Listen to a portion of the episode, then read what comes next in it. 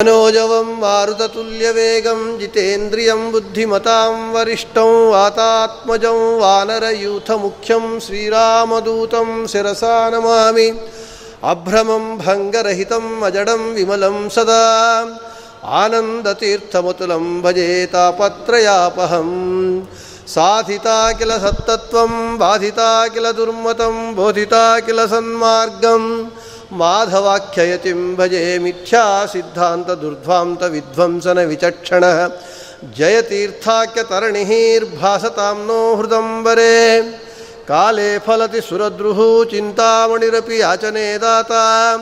वर्षति सकलमभीष्टं दर्शनमात्रात् श्रीपादराण्मुनिः अर्थिकल्पितकल्पोऽयं रथ्यर्थिगजकेसरि व्यासतीर्थगुरुर्भूयात् तस्मदिष्टार्थसिद्धये ತಪೋ ವಿದ್ಯಾ ವಿರಕ್ತ್ಯಾದಿ ಸದ್ಗುಣೌ ಘಾಕರಾನಹಂ ವಾದಿರಾಜಗುರುನ್ ವಂದೇ ಹಯಗ್ರೀವದಯಾಶ್ರಯಾನ್ ಪ್ರಣಮತ್ಕಾಮಧೇನುಂಚ ಭಜತ್ಸುರತರೂಪಮಂ ಶ್ರೀಭಾವಬೋಧಕೃತ್ಪಾದಚಿಂತಾಮಣಿಮುಪಾಸ್ಮಹೇ ವಂದಾರು ಕಲ್ಪತರವೇ ವಾದಿಕೈರವಭಾನವೇ ಶ್ರೀರಾಮಚಂದ್ರಗುರವೇ ನಮಃ. ಕಾರುಣ್ಯ ಸಿಂಧವೇ. ಪೂಜ್ಯಾಯ ರಾಘವೇಂದ್ರಾಯ ಸತ್ಯಧರ್ಮರತಾಯ ಚ. ಭಜತಾಂ ಕಲ್ಪವೃಕ್ಷಾಯ ನಮತಾಂ ಕಾಮಧೇನವೇ. ಸಂಸ್ಥಾನರಕ್ಷಣೆ ಶೂರಾನ್ ಪ್ರಸನ್ನಾನ್ ರಾಘವಾರ್ಚನೆ. ಪ್ರಣಮಾಮಿ ಗುರೂನ್ ನಿತ್ಯಂ ಪ್ರಸನ್ನ ಶೂರಮಾಧವಾನ್. ಮನ್ಮನೋಭೀಷ್ಟವರದಂ ಸರ್ವಾಭೀಷ್ಟಬಲಪ್ರದಂ ಪುರಂದರ ಗುರುಂ ವಂದೇ ದಾಸಶ್ರೇಷ್ಠಂ ದಯಾನಿಧಿಂ. ಪೃಥ್ವೀಮಂಡಲಮಧ್ಯಸ್ಥಾಃ ಪೂರ್ಣಬೋಧಮತಾನುಗಾಃ ವೈಷ್ಣವಾः ವಿಷ್ಣು.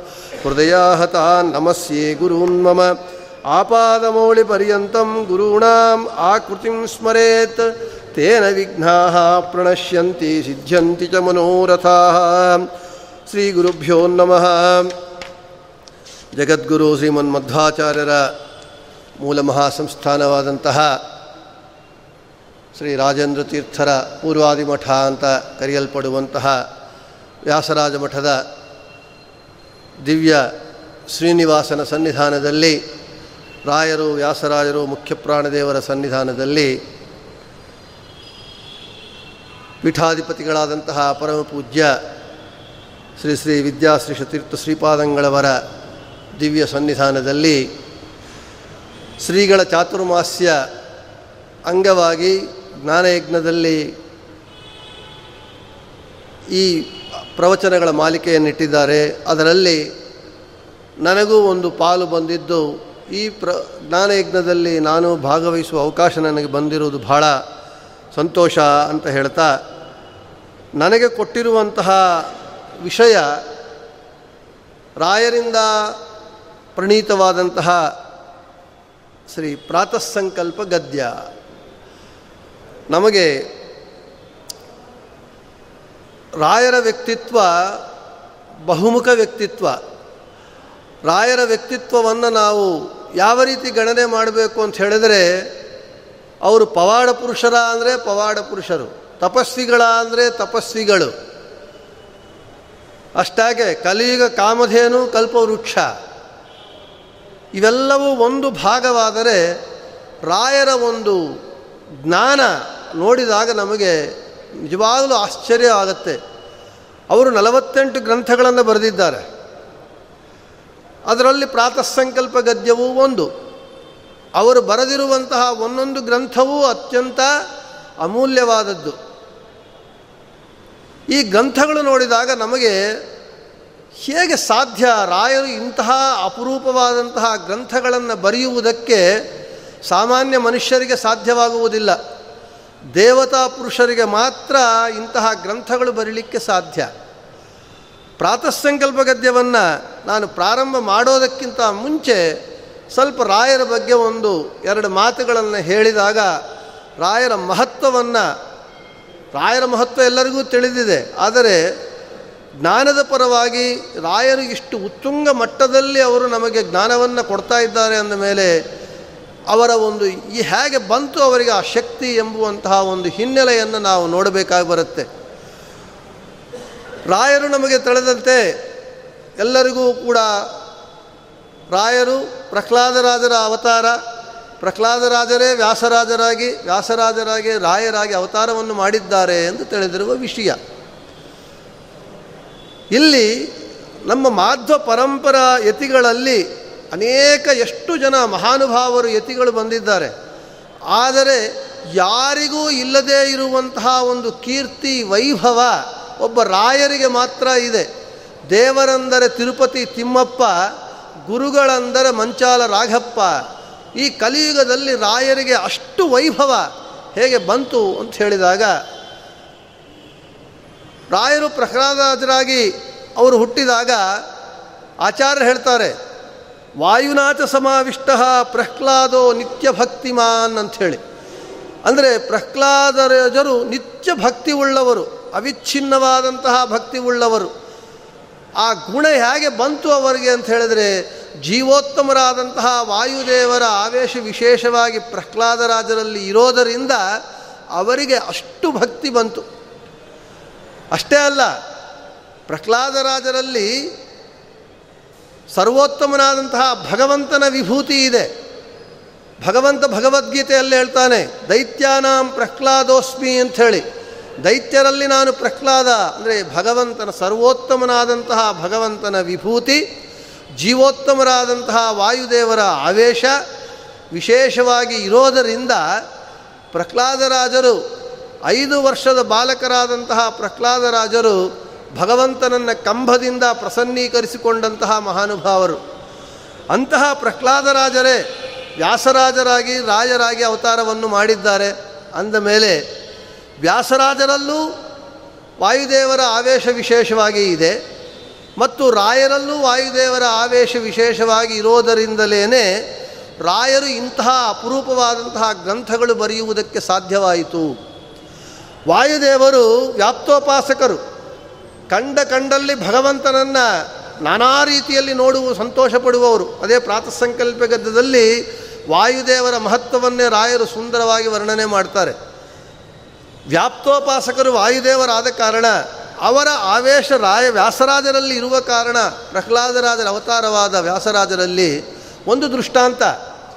ವ್ಯಾಸರಾಜರು ತಿರುಪತಿ ತಿಮ್ಮಪ್ಪನ ಸೇವೆಗೆ ಹೋದರು ಹನ್ನೆರಡು ವರ್ಷ ಕಾಲ ಸೇವೆ ಮಾಡಿದರು. ಸರಿ, ಏಳು ಬೆಟ್ಟಗಳು ಹತ್ತಲಿಕ್ಕೆ ಹೋದ್ರಂತೆ. ಹೋದಾಗ ಆ ಬೆಟ್ಟದಲ್ಲಿರುವಂಥ ಕಲ್ಲುಗಳು, ಗುಡ್ಡಗಳು ಇವೆಲ್ಲವೂ ಕೂಡ ವ್ಯಾಸರಾಜರಿಗೆ ಸಾಲಗ್ರಾಮಗಳಂತೆ ಕಂಡಿತು. ಸಾಲಗ್ರಾಮಗಳಂತೆ ಇರುವಂಥ ಅವುಗಳನ್ನು ತಮ್ಮ ಕಾಲುಗಳಿಂದ ತುಳಿದು ಹೋಗುವುದಕ್ಕೆ ಮನಸ್ಸು ಬಾರದೆ ಮೊಣಕಾಲುಗಳಿಂದ ಏಳು ಬೆಟ್ಟಗಳನ್ನು ಹತ್ತಿ ತಿರುಪತಿ ತಿಮ್ಮಪ್ಪನ ಹನ್ನೆರಡು ವರ್ಷಗಳ ಕಾಲ ಸೇವೆ ಮಾಡಿದಂತಹ ಮಹಾನುಭಾವರು ನಮ್ಮ ವ್ಯಾಸರಾಜರು. ವ್ಯಾಸರಾಜರಿಗೆ ಬೆಟ್ಟದ ಮೇಲೆ ಕಲ್ಲುಗಳು, ಗುಡ್ಡಗಳೆಲ್ಲವೂ ಸಾಲಗ್ರಾಮಗಳಂತೆ ಕಾಣಬೇಕು ಅಂತ ಹೇಳಿದರೆ ವಾಯುದೇವರ ವಿಶೇಷ ಅನುಗ್ರಹ ಇಲ್ಲದೇ ಇದ್ದರೆ ಸಾಧ್ಯವಿಲ್ಲ. ಅದೇ ವ್ಯಾಸರಾಜರು ರಾಯರಾಗಿ ಅವತಾರ ಮಾಡಿದಾಗ, ಮುಖ್ಯವಾಗಿ ಈ ಪ್ರಾತಃಸಂಕಲ್ಪ ಗದ್ಯವನ್ನು ನೋಡಿದಾಗ ನಮಗೆ ಆಶ್ಚರ್ಯವಾಗುತ್ತೆ.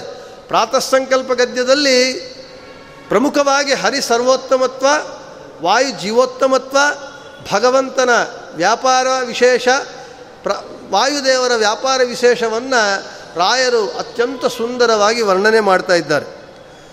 ಈ ಪ್ರಾತಃ ಸಂಕಲ್ಪ ಗದ್ಯ ಭಾಳ ಬಹಳ ಪುಟ್ಟು ಗ್ರಂಥ.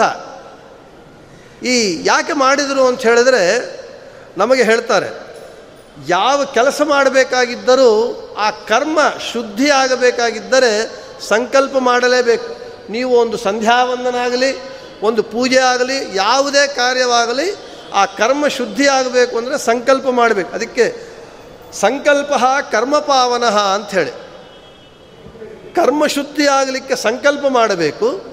ಆ ಕರ್ಮ ಸಂರಕ್ಷಣೆ ಆಗಬೇಕು, ರಕ್ಷಣೆ ಆಗಿ ನಮಗೆ ಫಲ ಬರಬೇಕು ಅಂತ ಹೇಳಿದರೆ ಅದು ಭಗವಂತನಿಗೆ ಸಮರ್ಪಣೆ ಮಾಡಬೇಕು. ಸಂಕಲ್ಪ, ಸಮರ್ಪಣೆ ಎರಡೂ ಮುಖ್ಯ. ಆದ ಕಾರಣ ರಾಯರು ಪ್ರಾತಃ ಸಂಕಲ್ಪ ಗದ್ಯ ಅಂತ ಬರೆದರು ಮತ್ತು ಸರ್ವಸಮರ್ಪಣ ಗದ್ಯ ಅಂತಲೂ ಬರೆದರು. ಇಲ್ಲಿ ಏನು ಪ್ರಾತಃ ಸಂಕಲ್ಪ ಗದ್ಯ? ನಾವು ಬೆಳಿಗ್ಗೆ ಎದ್ದ ಕೂಡಲೇ ಈ ಸಂಕಲ್ಪವನ್ನು ಮಾಡಬೇಕು. ಏನು ಮಾಡಬೇಕು ಅಂತ ವಿಸ್ತಾರವಾಗಿ ಒಂದು ಪುಟ್ಟು ಗ್ರಂಥದಲ್ಲಿ ನಮಗೆ ರಾಯರು ತಿಳಿಸಿಕೊಡ್ತಾ ಇದ್ದಾರೆ. ನಮಗೆ, ನನಗೆ ಆಚಾರ್ಯ, ಒಂದು ಗಂಟೆಯಲ್ಲಿ ನೀವು ಪ್ರಾತಃ ಸಂಕಲ್ಪ ಗದ್ಯವನ್ನು ಪ್ರವಚನ ಮಾಡಬೇಕು ಅಂತ ಹೇಳಿದರು. ಒಂದು ಗಂಟೆಯಲ್ಲಿ ಅಲ್ಲ, ನೀವು ಒಂದು ತಿಂಗಳು ಕೊಟ್ಟರೂ ಕೂಡ ಪ್ರಾತಃ ಸಂಕಲ್ಪ ಗದ್ಯ ಎಷ್ಟು ಬೇಕಾದರೂ ಪ್ರವಚನ ಮಾಡಬಹುದು. ಅಷ್ಟು ವಿಷಯವಿದೆ. ಆಚಾರ್ಯರು ಎಂಥವರು ಅಂತ ಹೇಳಿದರೆ, ಆಚಾರ್ಯರು ಸಂಕ್ಷ, ಒಂದು ವಿಷಯವನ್ನು ಸಂಕ್ಷೇಪವಾಗಿ ಬರಿತಾ ಹೇಳ್ತಾರೆ, ವಿಸ್ತಾರವಾಗಿ ಹೇಳ್ತಾರೆ. ಸಂಕ್ಷೇಪ ವಿಸ್ತರಾಭ್ಯಂಚ ಕಥಯಂತಿ ಮನೀಷಿಣಃ ಅಂತೇಳಿ. ಮಹಾಭಾರತ ತಾತ್ಪರ್ಯ ನಿರ್ಣಯ ಅಂಥೇಳಿ ಐದು ಸಾವಿರದ ಮುನ್ನೂರು ಶ್ಲೋಕಗಳಿಂದ ದೊಡ್ಡ ಕೃತಿಯನ್ನು ಬರೆದರು ಸರ್ವಮೂಲಗಳಲ್ಲಿ ಮಧ್ವಾಚಾರ್ಯರು.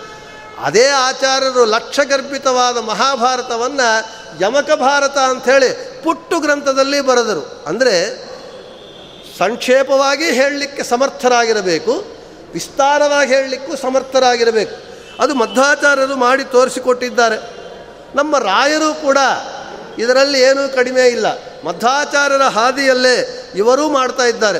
ರಾಯರು ಕೂಡ ದೊಡ್ಡ ದೊಡ್ಡ ಗ್ರಂಥಗಳನ್ನೂ ಬರೆದಿದ್ದಾರೆ. ಪುಟ್ಟ ಪುಟ್ಟ ಗ್ರಂಥಗಳನ್ನು ಬರೆದಿದ್ದಾರೆ. ಆ ಪುಟ್ಟ ಗ್ರಂಥಗಳಲ್ಲಿ ಪ್ರಾತಃ ಸಂಕಲ್ಪ ಗದ್ಯ ಒಂದು ಹಾಗೆ ರಾಘವೇಂದ್ರ ವಿಜಯದಲ್ಲಿ ನಾರಾಯಣಾಚಾರ್ಯ ಹೇಳ್ತಾರೆ, ರಾಯರು ರಾಮಚಾರಿತ್ರ್ಯ ಮಂಜರಿ ಅಂತ ಒಂದು ಪುಟ್ಟು ಗ್ರಂಥವನ್ನು ಹತ್ತು ಶ್ಲೋಕಗಳಿಂದ ಬರೆದರು. ಆ ರಾಮಚಾರಿತ್ರ್ಯ ಮಂಜರಿ ಓದಿದಾಗ ಏನು ನಮಗಾಗತ್ತೆ ಅಂತೇಳಿ ನಾರಾಯಣಾಚಾರ್ಯರು ರಾಘವೇಂದ್ರ ವಿಜಯದಲ್ಲಿ ಹೇಳ್ತಾರೆ. ಮುಹುಹು ಸ್ಮಾರಿತ ವಾಲ್ಮೀಕಿಂ ಪುನಸ್ತಂ ನೌಮಿದೇಶಿಕಂ ಯೋ ವಿಸ್ತೀರ್ಣಾಂ ರಾಮಕಥಾಂ ಶ್ರಗ್ಧರಾಭಿಸ್ಸಮಗ್ರಹೀತ್ ಅಂತ ಹೇಳ್ತಾ ಇದ್ದಾರೆ.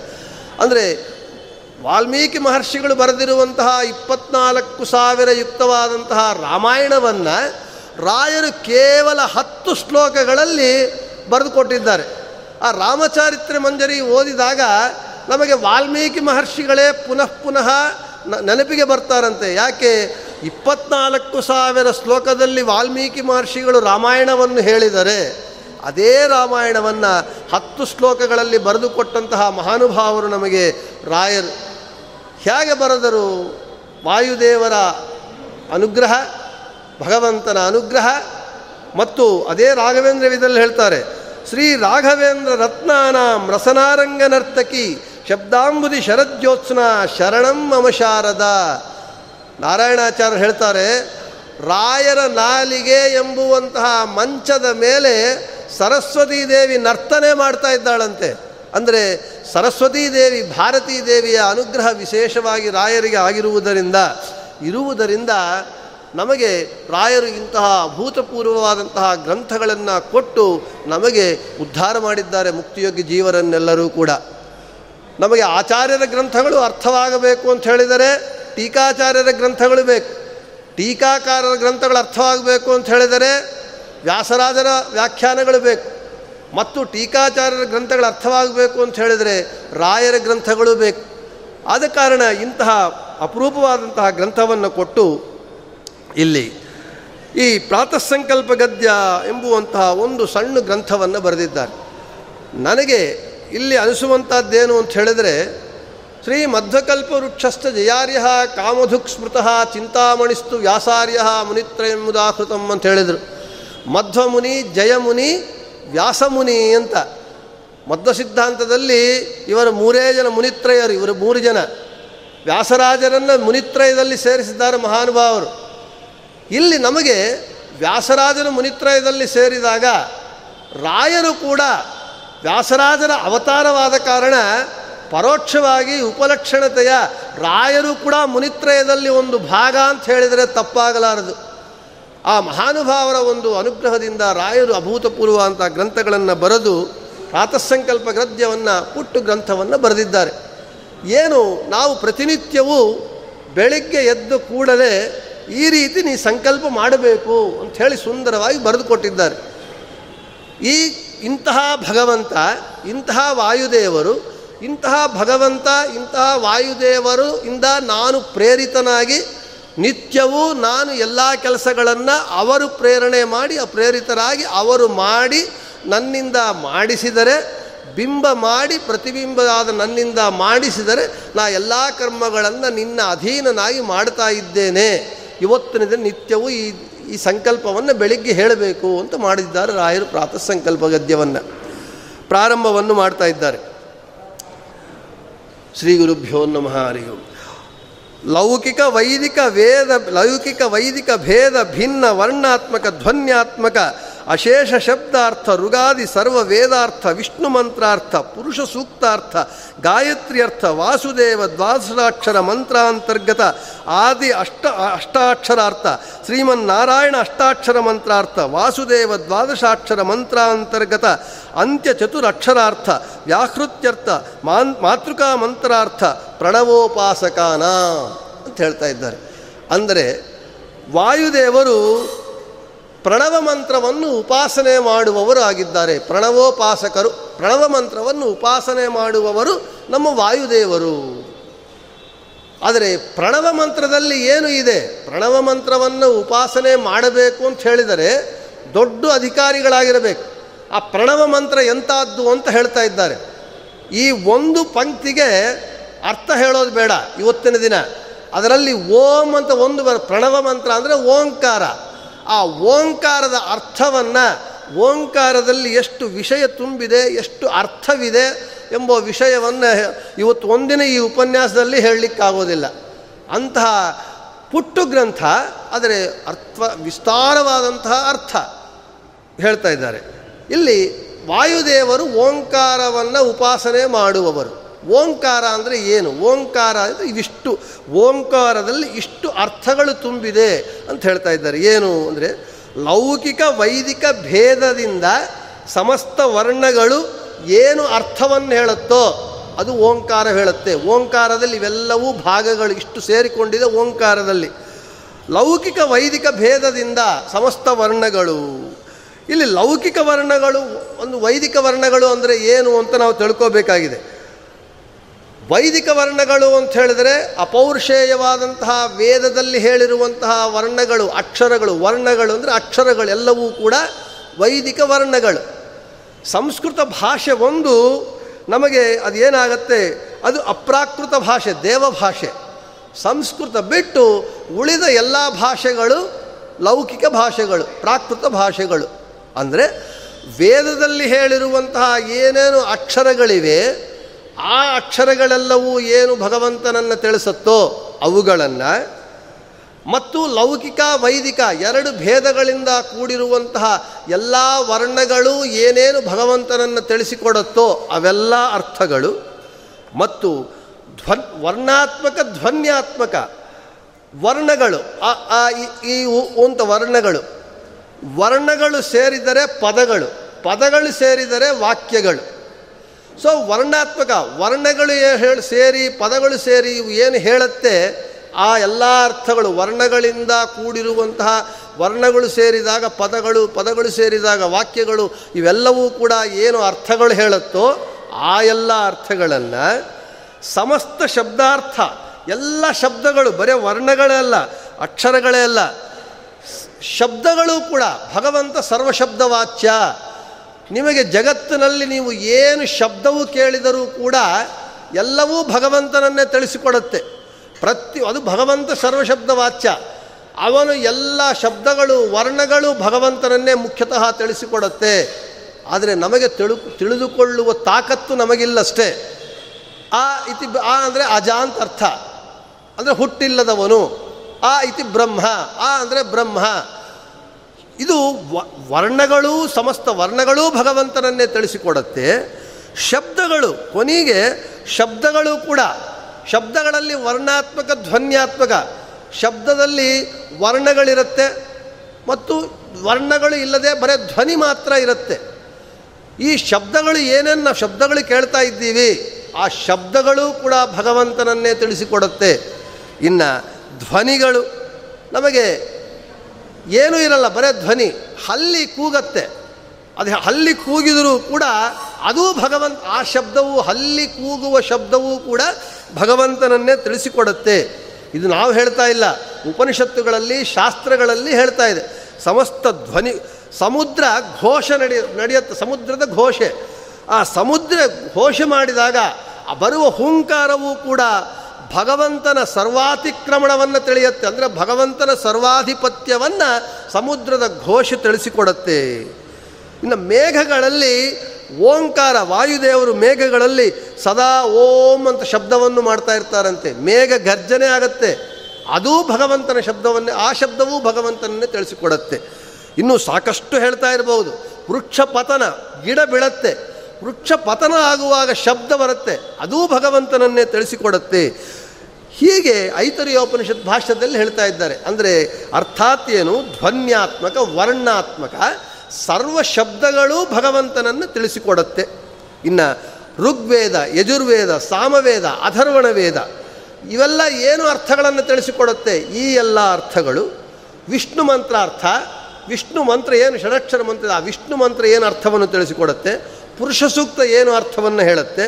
ಗಾಯತ್ರಿ ಮಂತ್ರ ಏನು ಅರ್ಥವನ್ನು ಹೇಳುತ್ತೆ? ಓಂ ನಮೋ ಭಗವತೆ ವಾಸುದೇವಾಯ ಎಂಬುವಂತಹ ದ್ವಾದಶಾಕ್ಷರ ಮಂತ್ರದಲ್ಲಿ ಮೊದಲಿನ ಎಂಟು ಅಕ್ಷರಗಳು ಏನು ಅರ್ಥವನ್ನು ತಿಳಿಸಿಕೊಡುತ್ತೆ?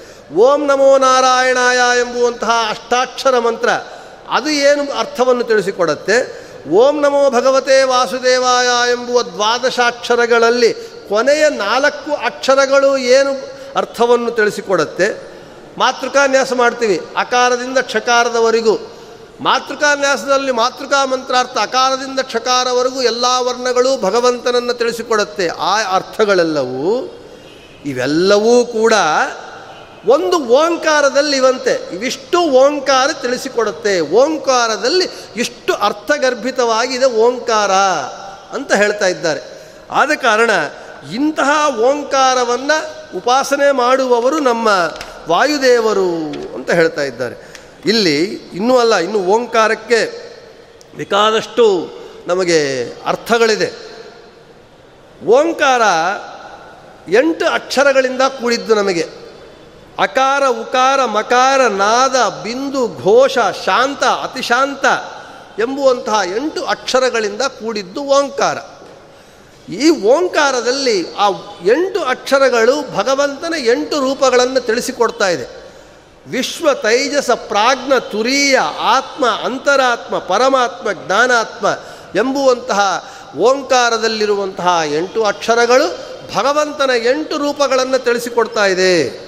ವಿಶ್ವ ತೈಜಸ ಪ್ರಾಜ್ಞ ತುರೀಯ, ವಿಶ್ವನಾಮಕ ಭಗವಂತ, ಜೀವರ ಜಾಗೃತಾವಸ್ಥೆಯಲ್ಲಿ ಬಲಗಣ್ಣಿನ ತುದಿಯಲ್ಲಿದ್ದು ಜೀವರ ಜಾಗೃತಾವಸ್ಥೆಯಲ್ಲಿ ನಡುವ ಚಲನ ವಲನಗಳನ್ನೆಲ್ಲ ನಿಯಂತ್ರಣ ಮಾಡ್ತಾನೆ. ಆಮೇಲೆ ತೈಜಸ ನಾಮಕ ಭಗವಂತ ಜಿ, ಸ್ವಪ್ನಾವಸ್ಥೆಯಲ್ಲಿ ಜೀವನ ಕಂಠದಲ್ಲಿದ್ದುಕೊಂಡು ಜೀವನ ಚಲನವಲನಗಳನ್ನು ನಿಯಂತ್ರಣೆ ಮಾಡ್ತಾನೆ. ಪ್ರಾಜ್ಞನಾಮಕ ಭಗವಂತ ಪ್ರಾಜ್ಞನಾಮಕ ಭಗವಂತ ಸುಷುಪ್ತಿ ಅವಸ್ಥೆಯಲ್ಲಿ, ಗಾಢವಾದ ನಿದ್ರೆಯಲ್ಲಿ ಪ್ರಾಜ್ಞನಾಮಕ ಭಗವಂತ ನಮ್ಮ ಜೀವನ ಚಲನವಲನ ನಿಯಂತ್ರಣೆ ಮಾಡ್ತಾನೆ. ತುರಿಯ ಸಮಾಧಿ ಅಥವಾ ಮುಕ್ತಿ ಅವಸ್ಥೆಯಲ್ಲಿ ತುರಿಯ ನಾಮಕ ಭಗವಂತ ಮಾಡ್ತಾನೆ. ಹೀಗೆ ಓಂಕಾರ ಎಂಟು ಅಕ್ಷರಗಳಿಂದ ಕೂಡಿಕೊಂಡು ಎಂಟು ಭಗವದ್ ರೂಪಗಳನ್ನು ತಿಳಿಸಿಕೊಡ್ತಾ ಇದೆ. ಓಂಕಾರದಲ್ಲಿರುವ ಅಕಾರ, ಉಕಾರ, ಮಕಾರ, ನಾದ, ಬಿಂದು, ಘೋಷ, ಶಾಂತ, ಅತಿಶಾಂತ ಈ ಎಂಟು ಅಕ್ಷರಗಳು, ಎಂಟು ಅಕ್ಷರಗಳ ಅರ್ಥಗಳು, ಅಷ್ಟಾಕ್ಷರ ಮಂತ್ರವಾದಂತಹ ನಾರಾಯಣ ಅಷ್ಟಾಕ್ಷರ ಮಂತ್ರ, ಓಂ ನಮೋ ನಾರಾಯಣಾಯ ಎಂಬುವಂತಹ ಈ ಎಂಟು ಅಕ್ಷರಗಳು ಓಂಕಾರದಲ್ಲಿರುವಂತಹ ಎಂಟು ಅಕ್ಷರಗಳ ಅರ್ಥಗಳನ್ನು ನಮಗೆ ತಿಳಿಸಿಕೊಡ್ತಾ ಇದೆ. ಅಕಾರ, ಉಕಾರ, ಮಕಾರ, ಓಂಕಾರ. ಆ ಅಂದರೆ ಅಜಾಯ ನಮಃ. ಅಂದರೆ ಹುಟ್ಟಿಲ್ಲದವನು, ಯಾವನು? ಭಗವಂತ. ಹುಟ್ಟು ಇಲ್ಲದೇ ಇರುವವನು ಭಗವಂತ ಒಬ್ಬನೇ, ಇನ್ನೆಲ್ಲರಿಗೂ ಹುಟ್ಟು. ಆದ ಕಾರಣ ಅವನಿಗೆ ಅಜಾ ಅಂತ ಹೆಸರು. ಊ ಅಂದರೆ ಉತ್ತಮ, ಸರ್ವೋತ್ತಮ. ಅವನು ಬಿಟ್ಟರೆ ಯಾರು ಉತ್ತಮರಿಲ್ಲ. ಮ ಅಂದರೆ ಜ್ಞಾನ. ಅಂದರೆ ಜ್ಞಾನಾನಂದಮಯ ದೇಹವುಳ್ಳವನು. ಒಂದೇ ಗೋವಿಂದಂ ಆನಂದ ಜ್ಞಾನ ದೇಹಂ ಪತಿಂ ಶ್ರಿಯ. ಕಾಂತಾಯ ಕಲ್ಯಾಣ ಗುಣೈಕಧಾಮ್ನೆ. ಅಂದರೆ ಹುಟ್ಟಿಲ್ಲದವನು, ಆ ಅಂದರೆ ಊ ಅಂದರೆ ಸರ್ವೋತ್ತಮನು, ಮಾ ಅಂದರೆ ಜ್ಞಾನಾನಂದಮಯ ಸ್ವರೂಪಿ. ಇವನು ಯಾವನು? ಭಗವಂತ. ಮತ್ತು ಅಷ್ಟೇ ಅಲ್ಲ, ಈ ಇಡೀ ಜಗತ್ತೆಲ್ಲವೂ ಕೂಡ ಸಕಲ ನಾಮಾತ್ಮಕವಾದಂತಹ ಈ ಪ್ರಪಂಚವೆಲ್ಲ ಒಂದು ಬೀಜಾಕ್ಷರವಾದಂತಹ ಓಂಕಾರದಿಂದೇ ಬಂದಿದೆ. ಎಲ್ಲ ಓಂಕಾರದಲ್ಲಿ ಅಡಗಿದೆ. ಇಡೀ ಓಂಕಾರ ಸಕಲ ನಾಮಾತ್ಮಕವಾದಂತಹ ಜಗತ್ತಿಗೆ ಬೀಜಾಕ್ಷರವಾಗಿದೆ. ಮತ್ತು ಓಂ ಎಂಬ ಒಂದು ಓಂಕಾರದಿಂದ ಅನಂತ ವೇದವೃಕ್ಷ ಬೆಳೆದು ನಿಂತಿದೆ. ಓಂಕಾರ, ವ್ಯಾಹೃತಿ, ಗಾಯತ್ರಿ ಪುರುಷ ಸೂಕ್ತ ಇಂತಹ ಇಂತಹ ಓಂಕಾರವನ್ನು ಜೀವೋತ್ತಮರಾದಂತಹ ವಾಯುದೇವರು ಉಪಾಸನೆ ಮಾಡ್ತಾ ಇರ್ತಾರಂತೆ. ಇದು ಉಪಾಸನೆ ಅಂದರೆ ಓಂಕಾರ ನಾವು ಉಪಾಸನೆ ಮಾಡಲಿಕ್ಕೆ ಸಾಧ್ಯವಾ ಅಂದರೆ ಸಾಧ್ಯವೇ ಇಲ್ಲ. ಆದ ಕಾರಣ ಗೃಹಸ್ಥರು ಹತ್ತು ಪ್ರಣವ ಮಂತ್ರ ಜಪ ಮಾಡಬೇಕು, ಗಾಯತ್ರಿ ಮಂತ್ರ ಎಷ್ಟಾದರೂ ಮಾಡಬಹುದು, ಆದರೆ ಸನ್ಯಾಸಿಗಳಿಗೆ ಅವರು ಹತ್ತು ಗಾಯತ್ರಿ ಮಾಡಬೇಕು, ಪ್ರಣವ ಮಂತ್ರ ಎಷ್ಟಾದರೂ ಮಾಡಬಹುದು. ಯಾಕೆ ಸನ್ಯಾಸಿಗಳಿಗೆ ಪ್ರಣವ ಮಂತ್ರಕ್ಕೆ ಅಷ್ಟು ಅಧಿಕಾರ ಕೊಟ್ಟಿದ್ದಾರೆ ಅಂತ ಹೇಳಿದ್ರೆ ಮುಂದೆ ಬರುತ್ತೆ. ಸಕಲ ಯತಿಗಳಲ್ಲಿ, ಸಕಲ ಗುರುಗಳಲ್ಲಿ ಮಧ್ವಾಚಾರ್ಯರ ಸನ್ನಿಧಾನ ಇರುತ್ತಂತೆ, ಅರ್ಥಾತ್ ವಾಯುದೇವರ ಸನ್ನಿಧಾನ. ಆದ ಕಾರಣ ಯತಿಗಳು ಪ್ರಣವ ಮಂತ್ರವನ್ನು ಉಪಾಸನೆ ಮಾಡಬೇಕು. ಗೃಹಸ್ಥರು ಅಲ್ಲ. ಇಂತಹ ಪ್ರಣವ ಮಂತ್ರವನ್ನು ನಿತ್ಯ ಉಪಾಸನೆ ಮಾಡ್ತಾ ಇರ್ತಾರಂತೆ. ಅರ್ಥಾತ್ ಓಂಕಾರ ಏನಪ್ಪ ತಿಳಿಸಿಕೊಡ್ತಾ ಇದೆ ನಮಗೆ ಅಂದರೆ ಭಗವಂತ ಅನಂತ ಕಲ್ಯಾಣ ಗುಣಪರಿಪೂರ್ಣನಾಗಿದ್ದಾನೆ ಸರ್ವ ದೋಷ ದೂರನಾಗಿದ್ದಾನೆ. ಜಗತ್ಕರ್ತೃವಾಗಿದ್ದಾನೆ ಜಗನ್ನಿಯಾಮಕನಾಗಿದ್ದಾನೆ ಅಂತ ಭಗವಂತ ಸರ್ವತಂತ್ರ ಸ್ವತಂತ್ರನಾಗಿದ್ದಾನೆ ಎಂಬುವಂತಹ ವಿಷಯವನ್ನು ನಮಗೆ ಓಂಕಾರ ತಿಳಿಸ್ತಾ ಇದೆ. ಇಂತಹ ಓಂಕಾರವನ್ನು ವಾಯುದೇವರು ನಿತ್ಯ ಉಪಾಸನೆ ಮಾಡ್ತಾ ಇರ್ತಾರಂತೆ, ಸದಾ ಮಾಡ್ತಾ ಇರ್ತಾರಂತೆ. ಇಲ್ಲಿ ನಮಗೆ ನಾದ, ಭೇರಿ ನಾದ. ಆ ಭೇರಿ ನಾದವು ಕೂಡ ನಮಗೆ ಭಗವಂತನನ್ನು ತಿಳಿಸತ್ತಂತೆ. ಭೇರಿ ನಾದದ ಶಬ್ದ. ಅದಕ್ಕೆ ವ್ಯಾಸರಾಯ ಮಠದಲ್ಲಿ ಪೂಜೆ ಶುರುವಾಯ್ತಂದರೆ ನಗಾರಿ ಬಾರಿಸೋ ಅಂತಾರೆ. ನಗಾರಿ ಬಾರಿಸ್ತಾ ಇದ್ದಾರೆ ಅಂದರೆ ಏನರ್ಥ? ಎಲ್ಲರಿಗೂ ಸಿಗ್ನಲ್ ಹೋಗುತ್ತೆ. ಮಠದಲ್ಲಿ ದೇವ್ರ ಪೂಜೆ ಪ್ರಾರಂಭ ಆಯಿತು ಅಂತೇಳಿ. ಅಲ್ಲಿ ನಗಾರಿ ಶಬ್ದ ಪ್ರಧಾನ ಅಲ್ಲ. ನಗಾರಿ ಶಬ್ದ ಏನು ತಿಳಿಸಿಕೊಡ್ತಾ ಇದೆ? ವ್ಯಾಸರಾಯಣದಲ್ಲಿ ಗೋಪಾಲಕೃಷ್ಣ ದೇವರ ಪೂಜೆ ಪ್ರಾರಂಭವಾಯಿತು ಅಂತ ಗೋಪಾಲಕೃಷ್ಣ ದೇವರನ್ನು ನೆನಪಿ ನೆನಪಿಗೆ ಕೊಡ್ತಾ ಇದೆ. ಅರ್ಥಾತ್, ಅಂದರೆ ಧ್ವನ್ಯಾತ್ಮಕ. ಸಕಲ ಧ್ವನಿಗಳು, ಸಕಲ ವರ್ಣಗಳು, ಸಕಲ ಶಬ್ದಗಳು ಎಲ್ಲವೂ ಭಗವಂತನನ್ನು ತಿಳಿಸಿಕೊಡುತ್ತೆ. ಭಗವಂತ ಸರ್ವಶಬ್ದವಾಚ್ಯ. ಬ್ರಹ್ಮಸೂತ್ರಗಳಲ್ಲಿ ಮೊದಲನೇ ಅಧ್ಯಾಯದಲ್ಲಿ ಇದನ್ನೇ ನಿರೂಪಣೆ ಮಾಡಿದ್ದಾರೆ ಸರ್ವಶಬ್ದವಾಚ್ಯತ್ವ ಭಗವಂತನಿಗೆ. ನಿಮಗೆ ಇಲ್ಲಿ ಒಂದು ಭೇರೀನಾದ ಭಗವಂತನನ್ನು ತಿಳಿಸಿಕೊಡುತ್ತೆ ಎಂಬುದಕ್ಕೆ ಒಂದು ಪದ್ಯವನ್ನು ಹೇಳ್ತೇನೆ. ಹನುಮಂತ ದೇವರು ತನ್ನ ಸ್ವಾಮಿ ಸರ್ವೋತ್ತಮ, ಅವನಿಗೆ ಸಮವಾದ ದೈವ ಇನ್ನೊಬ್ಬನು ಇಲ್ಲ. ಎಂಬುವಂತಹ ವಿಷಯವನ್ನು ನಗಾರಿ ಭಾರಿಸಿ ಹೇಳ್ತಾರಂತೆ ಹನುಮಂತ ದೇವರು ಘೋಷ ಮಾಡ್ತಾರಂತೆ. ಅದು ಹೇಳ್ತಾ ಇದ್ದಾರೆ. ಭಂಡನ ಭೀಮುಡಾರ್ಥ ಜನಬಾಂಧವುಡುಜ್ವಲ ಬಾಣ ತೂಣ ಕೋದಂಡ ಕಳಾ ಪ್ರಚಂಡ ಭುಜ ತಾಂಡವ ಕೀರ್ತಿಕಿನ್, ರಾಮಮೂರ್ತಿಕಿನ್, ರಂಡವ ಸಾಟಿ ದೈವಮಿಕ ಲೇಡನುಚುನ್ ಗಡಗಟ್ಟಿ, ಭೇರಿಕಾ ದಾಂಡದ ದಾಂಡ ದಾಂಡ ನಿನದಂಬು ನಿನದಂಬುಲ ಜಾಂಡಮುನಿಂಡ ಮತ್ತ ವೇದಂಡಮು ನೆಕ್ಕಿ ಚಾಟೆದನ್ ದಾಶರಥಿ ಕರುಣಾಪಯೋನಿಧಿ. ಇದು ತೆಲುಗು ಪದ್ಯ, ಆದರೂ ಕೂಡ ನಮ್ಮ ಮಧ್ವ ಸಿದ್ಧಾಂತದ ಹರಿ ಸರ್ವೋತ್ತಮತ್ವ ಪ್ರತಿಪಾದನೆ ಮಾಡ್ತಾ ಇದೆ. ಹನುಮಂತ ದೇವರು ಹೇಳ್ತಾರಂತೆ ಭಂಡನ ಭೀಮುಡು ಆರ್ತ ಜನಬಾಂಧವುಡು ಉಜ್ವಲ ಬಾಣ ತೂಣ. ಓದಂಡ ಕಳಾ ಪ್ರಚಂಡ ಭುಜತಾಂಡವ ಕೀರ್ತಿಕಿನ್. ಇಂತಹ ಎಲ್ಲ ವಿಶೇಷಣಗಳು ಇಂತಹ ನನ್ನ ರಾಮಚಂದ್ರನಿಗೆ ಸಮವಾದ ದೈವ ಇನ್ನೊಬ್ಬನಿಲ್ಲ. ಸರ್ವೋತ್ತಮನ ಅವನೊಬ್ಬನೇ. ಅವನಿಗೆ ಸಮನಾದ ದೈವವೇ ಇಲ್ಲ ಅಂತ ನಾನು ನಗಾರಿ ಭಾರಿಸಿ ಹೇಳ್ತೀನಿ. ಅದೇ ಹೇಳ್ತಾರೆ ಏನಂತೇಳಿ? ಕೀರ್ ಗಡಗಟ್ಟಿ ಭೇರಿಕಾ ದಾಂಡದ ದಾಂಡ.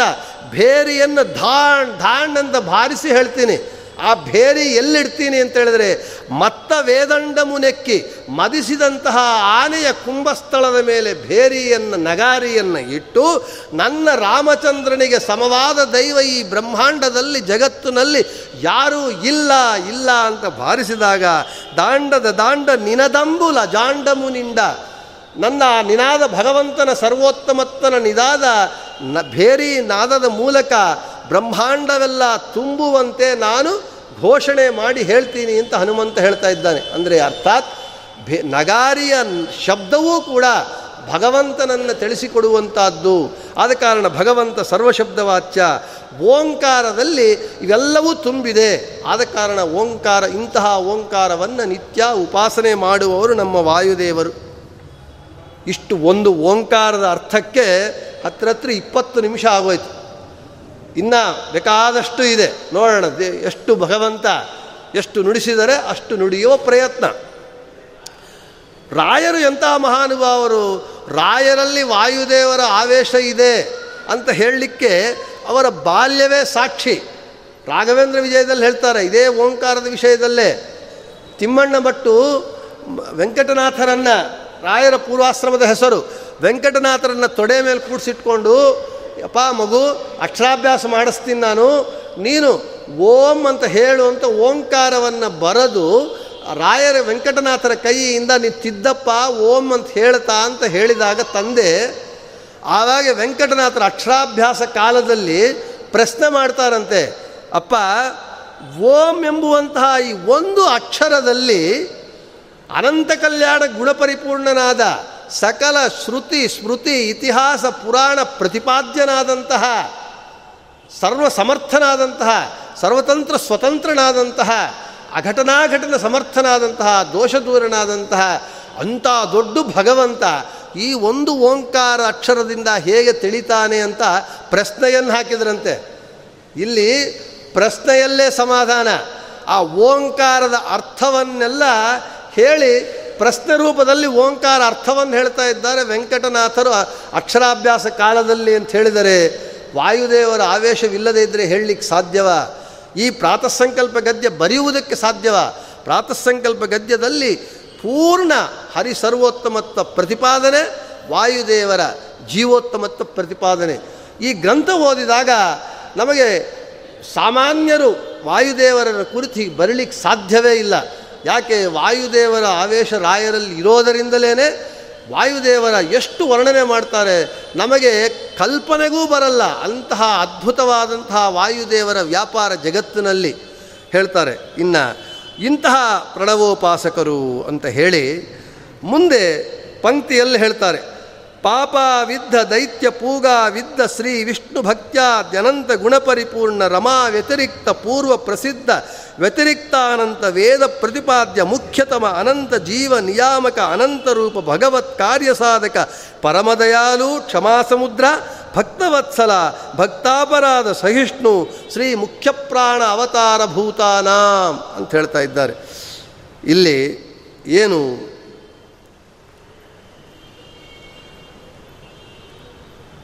ವೇದದಲ್ಲಿ ವೇದಗಳು ಪ್ರಮುಖವಾಗಿ, ಮುಖ್ಯವಾಗಿ ವೇದದಲ್ಲಿ ಎಲ್ಲ ಶಬ್ದಗಳು ಭಗವಂತನನ್ನೇ ತಿಳಿಸತ್ತೆ. ಅನಂತರ ರಮಾದೇವಿಯನ್ನು ಲಕ್ಷ್ಮೀದೇವಿಯರನ್ನು ತಿಳಿಸತ್ತೆ. ಅವರನ್ನು ಬಿಟ್ಟು ಇನ್ನು ಎಲ್ಲವೂ ಕೂಡ ವೇದದಲ್ಲಿ ವಾಯುದೇವರನ್ನೇ ತಿಳಿಸತ್ತೆ. ವೇದ ಪ್ರತಿಪಾದ್ಯರು ನಮ್ಮ ವಾಯುದೇವರು. ಆದ ಕಾರಣ ರಮಾನಾರಾಯಣರನ್ನು ಬಿಟ್ಟು ಮಿಕ್ಕ ಎಲ್ಲವೂ ಕೂಡ ವೇದವು ವಾಯುದೇವರನ್ನು ಪ್ರತಿಪಾದನೆ ಮಾಡ್ತಾ ಇದೆ ಅಂತ ಹೇಳ್ತಾ, ಇಲ್ಲಿ ವಾಯುದೇವರಿಗೆ ಎರಡು ವಿಶೇಷಣಗಳನ್ನು ಹಾಕ್ತಾ ಇದ್ದಾರೆ. ಪಾಪಾವಿದ್ಧ, ದೈತ್ಯ ಪೂಗಾವಿದ್ಧ. ಪಾಪಾವಿದ್ಧ ಅಂದರೆ ಪಾಪಲೇಪರಹಿತರು. ಅಂದರೆ ವಾಯುದೇವರಲ್ಲಿ ದೋಷವೂ ಪಾಪವೂ ಲೇಷವೂ ಇಲ್ಲ. ಪರಶುಕ್ಲತ್ರಯದಲ್ಲಿ ಸೇರಿದವರು ಮಹಾನುಭಾವರಾದ ಕಾರಣ ದೋಷ ಎಲ್ಲಿಂದ ಬರಬೇಕು? ಅದಕ್ಕೆ ಜಗನ್ನಾಥದಾಸರು ಹೇಳ್ತಾರೆ ಬ್ರಹ್ಮದೇವರನ್ನು ಸ್ತೋತ್ರ ಮಾಡುವಾಗ ಮಂಗಳಾಚರಣ ಸಂಧಿಯಲ್ಲಿ ಸತ್ವ ಪ್ರಚುರ ವಾಣೀಮುಖ ಸರೋಜೇನ. ಸತ್ವ ಪ್ರಚುರ ದೋಷವೇ ಇಲ್ಲದೆ ಇರುವವರು ಪಾಪ ಲೇಪರಹಿತರು ನಮ್ಮ ವಾಯುದೇವರು. ಅದಕ್ಕೆ ಪಾಪ ವಿದ್ಧ ಅಂದರೆ ಪಾಪಲೇಪರಹಿತರು ಅಂತ ಹೇಳ್ತಾ ದೈತ್ಯ ಪೂಗಾವಿದ್ದ ಅಂತ ಹೇಳ್ತಾರೆ. ಅಂದರೆ ವಾಯುದೇವರನ್ನು ಸ್ಪರ್ಶ ಮಾಡುವುದಕ್ಕೆ ಯಾವ ಅಸುರರಿಗೂ ಸಾಧ್ಯ ಆಗೋದಿಲ್ಲ, ಮುಟ್ಲಿಕ್ಕೂ ಸಾಧ್ಯವಾಗುವುದಿಲ್ಲ. ವೇದದಲ್ಲಿ ವಾಯುದೇವರಿಗೆ ಆಖಣಾಶ್ಮ ಅಂತ ಹೆಸರು. ಆ ಆಖಣಾಶ್ಮ ಅಂತ ವೇದ ವಾಯುದೇವರಿಗೆ ವೇದದಲ್ಲಿ ಹೆಸರು. ಆ ಆಖಣಾಶ್ಮದ ಅರ್ಥವನ್ನೇ ಇಲ್ಲಿ ರಾಯರು ದೈತ್ಯ ಪೂ, ದೈತ್ಯ ಪೂಗಾವಿದ್ಧ ಎಂಬ ಪದದಿಂದ ವೇದದಲ್ಲಿ ಹೇಳಿರುವಂಥ ವಾಯುದೇವರ ಹೆಸರನ್ನು ಇಲ್ಲಿ ತಿಳಿಸಿಕೊಡ್ತಾ ಇದ್ದಾರೆ. ಇಲ್ಲಿ ವಾಯುದೇವರನ್ನು ದೈತ್ಯರು ಮುಟ್ಟುವುದಕ್ಕೂ ಸಾಧ್ಯವಾಗುವುದಿಲ್ಲ. ಯಾಕೆ ಅಂತ ಹೇಳಿದ್ರೆ ಎಷ್ಟು ಹಸ್ತ ತಲೇನೈವ, ತಥಾ ಪಾದ ತಲೇನ ಚ ಮುಷ್ಟಿನಾಚ ಅಸುರ ಮದಚ್ಛೇದ, ಛೇ ಮದ, ಮದಚ್ಛೇತ್ತ ತಂ ಕೋ ಅಸುರಃ ಸ್ಪೃಶೇತ್. ಪ್ರಾಣದೇವರ ಅಂಗೈಯಿಂದ, ಪಾದದ ತುದಿಯಿಂದ, ಮುಷ್ಟಿಯಿಂದ ಅಸುರರ ಸೊಕ್ಕನ್ನು ಮುರಿತಾರಂತೆ ವಾಯುದೇವರು. ಇಂತಹ ಮಹಾಮಹಿಮರನ್ನು ಯಾವ ದೈತ್ಯನ ಮುಟ್ಟುವುದಕ್ಕೆ ಸಾಧ್ಯವಾಗತ್ತೆ?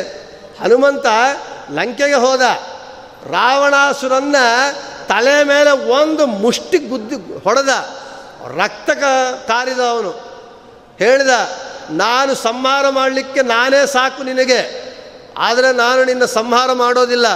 ಸುಮ್ಮನೆ ನೀವು ರುಚಿ ತೋರಿಸ್ತಾ ಇದ್ದೀನಿ. ನನ್ನ ಏಟಿನ ರುಚಿ. ನೀನು ರಾವಣ ರಾಮನ ಕೈಲಿ ನನ್ನ ಸ್ವಾಮಿಯ ಕೈಲಿ ಸಾಯ್ಬೇಕು ನೀನು. ಆದ ಕಾರಣ ನಿನ್ನ ರುಚಿ ತೋರಿಸ್ತಾ ಇದ್ದೀನಿ ಅಂತೇಳಿ ಒಂದು ಗುದ್ದು ಗುದ್ದಿದಾಗ ನೆತ್ತಿ ಮೇಲೆ ರಾವಣಾಸುರ ರಕ್ತವನ್ನು ಕಾರಿದ. ಆದ ಕಾರಣ ಇಂತಹ ವಾಯುದೇವರನ್ನು ಮುಟ್ಟುವುದಕ್ಕೂ ಯಾರಿಗೂ ದೈತ್ಯರಿಗೆ ಸಾಧ್ಯವಿಲ್ಲ. ಮತ್ತು ಸೌಗಂಧಿಕಾವನಕ್ಕೆ ಹೋಗಿ ಸೌಗಂಧಿಕಾ ಪುಷ್ಪವನ್ನು ತರುವಾಗ ಭೀಮಸೇನ ದೇವರು ಕೋಟಿಗಟ್ಟಲೆ ರಾಕ್ಷಸರನ್ನು ಸಂಹಾರ ಮಾಡಿಬಿಟ್ಟಿದ್ದಾರಂತೆ. ಒಬ್ಬರಲ್ಲೇ ಬಿರಳ ಕೋಟಿ ಕೋಟಿ ರಾಕ್ಷಸರನ್ನು ಸಂಹಾರ ಮಾಡಿದ್ದಾರೆ. ಬಲವಂತಂ ಭೀಮಸೇನಂ ರಕ್ಷೋ ವಿಕ್ಷೋಭಕಾರಿಣಂ, ನ ದ್ರಷ್ಟುಮಪಿ ಶಕ್ತೋಸ್ತಿ ಸ್ಪ್ರಷ್ಟುಂ ಶಕ್ಯತಿ ಕೋ ಅಸುರ. ರಾಕ್ಷಸರನ್ನು ನಾಶ ಮಾಡಿದ್ದಾರೆ ಭೀಮಸೇನ ದೇವರು. ಭೀಮಸೇನ ದೇವರನ್ನು ನೋಡೋದಕ್ಕೆ ಸಾಧ್ಯ ಇಲ್ಲ. ಹೊಸರು ಕಣ್ಣಿನಿಂದ ದೈತ್ಯರಿಗೆ ನೋಡುವುದಕ್ಕೆ ಸಾಧ್ಯ ಆಗಲ್ಲ. ಇನ್ನು ಹೊಡೆಯೋದಲ್ಲಿ, ಮುಟ್ಟೋದಲ್ಲಿ ವಾಯುದೇವರನ್ನು, ಅಂತಹ ವಾಯುದೇವರು, ಅಂತಹ ದೈತ್ಯರನ್ನು ಸಮ, ನಿಗ್ರಹ ಮಾಡುವಂತಹ ಸಮರ್ಥತೆ ಉಳ್ಳವರು ಅಂತ. ಇಲ್ಲಿ ಆಖಣಾಶ್ಮ ಎಂಬುವಂತಹ ಹೆಸರು ವೇದದಲ್ಲಿ ಹೇಗೆ ಬಂತು ಅಂತ ಇಲ್ಲಿ ನಮಗೆ ಉಪನಿಷತ್ತಿನ ವಿಷಯವನ್ನು ಹೇಳ್ತಾ ಇದ್ದಾರೆ ರಾಯರು. ಒಂದು ದೈತ್ಯ ಪೂಗಾವಿದ್ಧ ಎಂಬ ಒಂದು ಪದದಿಂದ ಇಷ್ಟು ಅರ್ಥವನ್ನು ನಮಗೆ ತಿಳಿತಾ ಇದೆ. ದೇವತೆಗಳಿಗೂ, ದೈತ್ಯರಿಗೂ ಯುದ್ಧವಾಯಿತು. ದೇವತೆಗಳು ಸೋತರು. ಹಾಗಾಗಿ ಮುಕ್ತನಾಮಕ ಭಗವಂತನನ್ನು ಉಪಾಸನೆ ಮಾಡ್ತಾ ಇದ್ರು ದೇವತೆಗಳು. ಉಪಾಸನೆ ಮಾಡ್ತಾ ಇರುವಾಗ ಸೂರ್ಯ, ಗರುಡ, ನಾಸಿಕ್ಯ, ವಾ ಇವರನ್ನ ಇಟ್ಕೊಂಡು ಉಪಾಸನೆ ಮಾಡ್ತಾ ಇದ್ರು. ಆದರೆ ದೈತ್ಯರು ಅವರಲ್ಲಿ ಹೋಗಿ ಪ್ರತಿಮೆಗಳನ್ನು ಹಾಳು ಮಾಡಿ ಈ ದೇವತೆಗಳ ಉಪಾಸನೆಯನ್ನು ಭಂಗ ಮಾಡ್ತಾ ಇದ್ರು. ಆವಾಗ ದೇವತೆಗಳೇನು ಮಾಡಿದ್ರು, ವಾಯುದೇವರನ್ನು ಪ್ರತಿಮೆಯಾಗಿಟ್ಕೊಂಡು ಭಗವಂತನ ಉಕ್ತೋಪಾಸನೆ ಮಾಡಿದಾಗ ದೈತ್ಯರೆಲ್ಲ ಬಂದು ಏನು ಮಾಡಲಿಕ್ಕಾಗಿಲ್ಲ, ಏ ಹೇಗೆ ಅವರು ಸಂ, ಹೇಗೆ ನಾಶವಾದರು ಅಂತ ಹೇಳಿದ್ರೆ, ದೊಡ್ಡ ಕಲ್ಲು ಬಂಡೆಗೆ ಮಣ್ಣು ಹೆಂಡೆಗಳು ಹೊಡೆದ್ರೆ ಏನಾಗುತ್ತೆ, ಆ ಮಣ್ಣು ಹೆಂಡೆಗಳ ಪುಡಿ ಪುಡಿ ಆಗುತ್ತೆ. ಅಂದರೆ ವಜ್ರದಂತೆ ಕಠಿಣವಾಗಿರುವವರು ನಮ್ಮ ವಾಯುದೇವರು ದೈತ್ಯರ ಪಾಲಿಗೆ. ಅದಕ್ಕೆ ಆಖಣಾಶ್ಮ ಅಂತ ವಾಯುದೇವರಿಗೆ ಹೆಸರು ಬಂತು ಅಂತ ಈ ಕಥೆಯನ್ನು ಹೇಳ್ತಾ ಇದ್ದಾರೆ. ಇನ್ನು ಇದೇ ವಾಕ್ಯದಲ್ಲಿ ಮುಖ್ಯತಮಾನಂತ ಜೀವ ನಿಯಾಮಕ ಅನಂತರೂಪ ಭಗವತ್ ಕಾರ್ಯ ಸಾಧಕ ಅಂತ ಹೇಳ್ತಾ ಇದ್ದಾರೆ. ಭಗವಂತ ಸಕಲ ಜೀವರಿಗೂ ಪ್ರೇರ್ಯ ಪ್ರೇರಕನಾಗಿ ಬಿಂಬರೂಪಿಯಾಗಿದ್ದುಕೊಂಡು ಈ ಜಗತ್ತಿನಲ್ಲಿ ಎಲ್ಲ ಜೀವರಾಶಿಗಳ ಚಲನವಲನಗಳನ್ನೆಲ್ಲ ನಿಯಮನೆ ಮಾಡ್ತಾ ಇದ್ದಾನೆ. ಹಾಗೆ ವಾಯುದೇವರು ಕೂಡ ಭಗವಂತನ ಜೊತೆಗೆ ಇದ್ದುಕೊಂಡು ಜೀವರಲ್ಲಿ ಎಲ್ಲ ಜೀವರ ಚಲನವಲನಗಳನ್ನೆಲ್ಲ ನಿಯಂತ್ರಣೆ ಮಾಡ್ತಾ ಇದ್ದಾರೆ. ಇಲ್ಲಿ ನಮಗೆ ಪ್ರಥಮೋ ಹನುಮನ್ನಾಮ ದ್ವಿತೀಯೋ ಭೀಮ ಏವಚ ಪೂರ್ಣ ಪ್ರಜ್ಞಸ್ತೃತೀಯಸ್ತು ಭಗವತ್ ಕಾರ್ಯ ಸಾಧಕ ಅಂತ ಹೇಳ್ತಾ ಇದ್ದೀವಿ ಅಂದರೆ ಏನು, ಮೊದಲನೇ ಅವತಾರದಲ್ಲಿ ಹನುಮಂತನಾಗಿ ರಾಮನ ಸೇವೆ, ರಾಮನ ಕಾರ್ಯವನ್ನು, ಎರಡನೇ ಅವತಾರದಲ್ಲಿ ಭೀಮಸೇನನಾಗಿ ಕೃಷ್ಣನ ಸೇವೆಯನ್ನು ಮೂರನೇ ಅವತಾರದಲ್ಲಿ ಮಧ್ವಾಚಾರ್ಯರಾಗಿ ವೇದವ್ಯಾಸದೇವರ ಸೇವೆಯನ್ನು ವಾಯುದೇವರು ಮಾಡಿದರು ಅಂತ. ಇಷ್ಟೇ ಅರ್ಥ ಅಲ್ಲ. ಭಗವತ್ ಕಾರ್ಯ ಸಾಧಕ ಎಂಬುದಕ್ಕೆ ರಾಯರು ಹೇಳ್ತಾರೆ, ಭಗವಂತ ಈ ಜಗತ್ತಿನ ಅಷ್ಟಕರ್ತೃತ್ವವುಳ್ಳವನು. ಈ ಜಗತ್ತಿನ ಸೃಷ್ಟಿ, ಸ್ಥಿತಿ, ಸಂಹಾರ, ನಿಯಮನ, ಜ್ಞಾನ, ಬಂಧ, ಅಜ್ಞಾನ, ಮೋಕ್ಷ ಅಷ್ಟ ಕಾರ್ಯಗಳನ್ನು ಭಗವಂತ ಮಾಡ್ತಾ ಇದ್ದಾನೆ. ಭಗವಂತ ಮಾಡಿದಾಗ ಭಗವಂತನ ಜೊತೆಗೆ ವಾಯುದೇವರಿದ್ದುಕೊಂಡು ಭಗವಂತನ ಈ ಅಷ್ಟಕಾರ್ಯದಲ್ಲಿ, ಅಷ್ಟಕರ್ತೃತ್ವನಲ್ಲಿ ವಾಯುದೇವರು ಸದಾ ಭಗವಂತನ ಜೊತೆಗೆ ಇದ್ದು ಸಹಾಯವನ್ನು ಮಾಡ್ತಾ ಇದ್ದಾರಂತೆ, ಭಗವಂತನಿಗೆ ಕಾರ್ಯವನ್ನು ಮಾಡ್ತಾ ಇದ್ದಾರಂತೆ. ಇದೂ ಭಗವತ್ ಕಾರ್ಯ ಅಂತ ಹೇಳಿದರೆ ನಮಗೆ ಹೇಗೆ ಮಾಡ್ತಾ ಇದ್ದಾರೆ? ಒಂದೇ ದೃಷ್ಟಾಂತ. ವಾಯುದೇವರು ಇಲ್ಲದೆ ಇದ್ದರೆ ನಾವೆಲ್ಲರೂ ಕೃಷ್ಣಾರ್ಪಣ ಮುಗಿದೋಯ್ತು. ಅದಕ್ಕೆ ಶ್ರೀಪಾದರಾಜ್ ಹೇಳಿದರು ಕರ್ಣಾಭಿಮಾನಿಸುರರು ದೇಹವು ದೇಹವಾ ಬಿಡಲು ಕುರುಡ ಕಿವುಡ ಮೂಕನೆಂದೆನಿಸುವ ಪರಮ ಮುಖ್ಯ ಪ್ರಾಣ ತೊಲಗಲ ದೇಹವನು ಅರಿತು ಪೆಣವೆಂದು ಪೇಳ್ವರು ಬುಧಜನ. ಆ ವಾಯುದೇವರು ಒಳಗೆ ಇದ್ದರೆ ನಾವು ಒಳಗೆ ಇರ್ತೀವಿ. ಅವರು ಹೊರಗೆ ಹೋದರೆ ನಮ್ಮನ್ನು ಹೊರಗೆ ಹಾಕ್ತಾರೆ. ಕಸನ್ನಾದರೂ ಮಂಗಳವಾರ, ಶುಕ್ರವಾರ ಅಂತ ಒಳಗಿಟ್ಕೊಂತಾರೆ. ಆ ವಾಯುದೇವರು ಹೋದ ಕೂಡಲೇ ಮಂಗಳವಾರ ಇಲ್ಲ ಶುಕ್ರವಾರ ಇಲ್ಲ ಇವನು ಇಮ್ಮೇಟ ಹೊರಗೆ ಹಾಕಲೇಬೇಕು. ಯಾಕೆ? ವಾಯುದೇವರು ನಮ್ಮಲ್ಲಿ ಇರೋದರಿಂದ ನಮಗೆ ಈ ಗೌರವ. ಒಳಗೆ ಬಿಂಬರೂಪಿಯಾಗಿ ಭಗವಂತ ಇರೋದರಿಂದ ನಮಗೆ ಗೌರವ. ಇಲ್ಲದೇ ಇದ್ದರೆ ಈ ದೇಹಕ್ಕೆ ಏನು ಗೌರವವೇ ಇಲ್ಲ. ಹೇಗೆ ಉದಾಹರಣೆ, ನಾವು ಉಚ್ಛ್ವಾಸ ನಿಶ್ವಾಸ ಮಾಡ್ತಾ ಇದ್ದೀವಿ. ಇಡೀ ಜೀವರಾಶಿಯನ್ನು ನಿಯಮನ ಮಾಡುವವರು ನಮ್ಮ ವಾಯುದೇವರು ಅಂತ ಹೇಳ್ತಾ ಇದ್ದಾರೆ ರಾಯರು. ಹೇಗೆ ಆರು ಮೂರೆರಡೊಂದು ಸಾವಿರ ಶತಶ್ವಾಸ ಜಪಗಳ ಮೂರು ವಿಧ ಜೀವರೊಳಗೆ ಅಬ್ಜಜ ಕಲ್ಪ ಪರ್ಯಂತತ ರಚಿಸಿ ಸಾತ್ವರಿಗೆ ಸುಖ ಸಂಸಾರ ಮಿಶ್ರರಿಗೆ ಅಧಮ ಜನರಿಗೆ ಅಪಾರ ದುಃಖಗಳೀವ ಗುರು ಪವಮಾನ ಸಲಹೆಮ್ಮ. ಇದೊಂದೇ ಸಾಕು ವಾಯುದೇವರು ಸಕಲ ಜೀವ ನಿಯಾಮಕರು ಅಂತೇಳಿ ನಮ್ಮಲ್ಲಿ ಇದ್ದುಕೊಂಡು ನಮಗೆ ತಿಳಿಯದೇನೆ ದಿನಕ್ಕೆ ಇಪ್ಪತ್ತೊಂದು ಸಾವಿರದ ಆರುನೂರು ಬಾರಿ ನಾವು ಶ್ವಾಸಕ್ರಿಯೆ ಮಾಡ್ತಾ ಇದ್ವಿ, ಉಚ್ಛ್ವಾಸ ನಿಶ್ವಾಸಗಳನ್ನು ಮಾಡ್ತಾ ಇದ್ದೀವಿ. ನಾವು ನಿದ್ದೆ ಮಾಡಿದ್ರು ವಾಯುದೇವರು ನಿದ್ದೆ ಮಾಡಲ್ಲ, ನಾವು ರೆಸ್ಟ್ ಮಾಡಿದ್ರು ವಾಯುದೇವರು ರೆಸ್ಟ್ ಮಾಡಲ್ಲ. ನಾವು ನಡೀತಾ ಇದ್ರು, ನಿದ್ದೆ ಮಾಡ್ತಾ ಇದ್ರು, ತಿಂತಾ ಇದ್ರು ವಾಯುದೇವರು ಒಳಗೆ ಇದ್ದು ಈ ಶ್ವಾಸಕ್ರಿಯೆಯನ್ನು ಮಾಡಿಸ್ತಾ ಇರೋದ್ರಿಂದ ನಾವಿದ್ದೇವೆ. ಇಲ್ಲ ಅಂದರೆ ಮುಗಿದೋಯ್ತು ನಮ್ಮ ಕತೆ. ವಾಯುದೇವರ ಮಹತ್ವ ಆಸ್ಮಾ ಪೇಷಂಟ್ಗಳು ಚೆನ್ನಾಗಿ ಗೊತ್ತಾಗತ್ತೆ. ಉಸಿರಾಟ, ಮನುಷ್ಯನಿಗೆ ಇರೋದೇ ಉಸಿರಾಟ. ಆ ಉಸಿರಾಟಕ್ಕೆ ತೊಂದರೆ ಆಗಿಬಿಟ್ರೆ ಎಷ್ಟು ಕಷ್ಟ? ವಾಯುದೇವರು ನಮಗೆ ತಿಳಿಯದೆ ನಮ್ಮಲ್ಲಿ ಇದ್ದು, ಈ ಉಚ್ಛ್ವಾಸ ನಿಶ್ವಾಸ ಕ್ರಿಯೆಯ ರೂಪದಿಂದ ಹಂಸ ಮಂತ್ರ ಜಪವನ್ನು ಮಾಡಿಸ್ತಾ ಇದ್ದಾರೆ. ವಾಯುದೇವರು ಹಂಸ ಸೋಹಂ ಸ್ವಾಹ ಅಂತ ಹೇಳಿ ಜಪವನ್ನು ಮಾಡಿಸಿ ತ್ರಿವಿಧ ಸಾತ್ವಿಕರಿಗೆ ಸುಖ. ಸತ್ವಜೀವರಾಶಿಗಳಿಗೆ ಮುಕ್ತಿಯನ್ನು ಕೊಡಿಸ್ತಾ ಇದ್ದಾರೆ. ಮತ್ತು ಸಂಸಾರರಿಗೆ ರಜೋಗುಣಸ್ಥರಿಗೆ ಸಂಸಾರ ನಿತ್ಯ ಸಂಸಾರವನ್ನು ಕೊಡ್ತಾ ಇದ್ದಾರೆ. ಮತ್ತು ಈ ತಾಮಸರಿಗೆ ಅಂದಂತಮಸ್ಸು ಕೊಡ್ತಾ ಇದ್ದಾರೆ. ಒಂದೇ ಮಂತ್ರ, ಒಂದೇ ವಾಯುದೇವರು ಇಡೀ ಜೀವರಾಶಿಯಲ್ಲಿ ಇದ್ದುಕೊಂಡು ಯಾರ್ಯಾರಿಗೆ ಏನೇನು ಕೊಡಬೇಕು, ಅವರಿಂದ ಏನೇನು ಮಾಡಿಸಬೇಕು ಅಂತ ಮಾಡಿಸಿ ಕೊಡ್ತಾ ಇದ್ದಾರೆ. ಇದು ಒಂದು ಉದಾಹರಣೆ ಸಾಕು ನಮಗೆ. ವಾಯುದೇವರು ಮುಖ್ಯತಮಾನಂತ ಜೀವ ನಿಯಾಮಕ ಅನಂತ ರೂಪ ಭಗವತ್ ಕಾರ್ಯ ಸಾಧಕ. ಭಗವಂತ ಅನಂತ ರೂಪಗಳು ತಾಳಿ, ಅನಂತ ಬಿಂಬರೂಪಗಳು ತಾಳಿ ಹೇಗೆ ಜೀವರನ್ನು ನಿಯಮನೆ ಮಾಡ್ತಾ ಇದ್ದಾನೋ, ಹಾಗೆ ವಾಯುದೇವರು ಅನಂತ ರೂಪಗಳನ್ನು ತಾಳಿ ಜೀವರಲ್ಲಿ ಇದ್ದು ಈ ಒಂದು ಮಾಡ್ತಾ ಇದ್ದಾರೆ ಅಂತ ಹೇಳ್ತಾ, ವಾಯುದೇವರಿಗೆ ಇನ್ನೊಂದು ನಮಗೆ ಮೋಕ್ಷ ಕೊಡತಕ್ಕವನು ಭಗವಂತ ಒಬ್ಬನೇ. ಇನ್ನು ಯಾರೂ ಮೋಕ್ಷ ಕೊಡ್ಲಿಕ್ಕೆ ಸಾಧ್ಯವೇ ಇಲ್ಲ. ವಿಷ್ಣುರ್ಹಿದಾತ ಮೋಕ್ಷಶ್ಚ ವಾಯುಶ್ಚ ತದನುಜ್ಞಯ ಅಂತ. ನಮಗಿವಾಗ ಕಲಿಯು ಪ್ರಭಾವದಿಂದ ಎಲ್ಲರೂ ಭಗವಂತರಾಗ್ಬಿಟ್ಟಿದ್ದಾರೆ. ಪ್ರತಿಯೊಬ್ಬನೂ ಭಗವಾನ್. ಪ್ರತಿಯೊಬ್ಬನೂ ಅವನ ಹೆಸರು ಮುಂದೆ ಭಗವಾನ್ ಅಂತ ಅನ್ಬೋದು. ಭಗವಾನ್ ಬಾಬಾ, ಭಗವಾನ್ ಕಲ್ಕಿ, ಇನ್ನೇನೇನೋ ಏನೇನೋ ಎಲ್ಲರೂ ಭಗವಂತರೇ. ಎಲ್ಲರೂ ಭಗವಂತರಾಗಲಿಕ್ಕೆ ಸಾಧ್ಯವೇ ಇಲ್ಲ. ಏಕೋ ನಾರಾಯಣೋ ಹರಿಹಿ. ಭಗವಂತ ಇರೋನು ಒಬ್ಬನೇ. ಅವನು ಅವನೊಬ್ಬನೇ ಮೋಕ್ಷಪ್ರದಾತೃ ಬಿಟ್ಟರೆ ಇನ್ನು ಯಾರೂ ಅಲ್ಲ.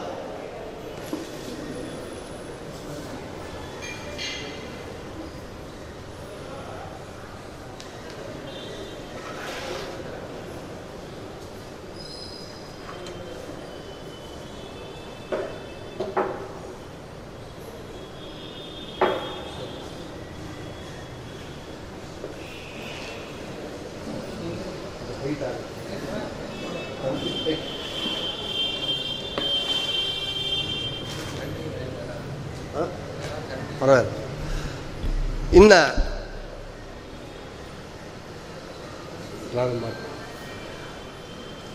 ಈ ಕಲಿಪ್ರಭಾವದಿಂದ ಎಲ್ಲರೂ ಭಗವಂತರಾಗ್ಬಿಟ್ಟಿದ್ದಾರೆ.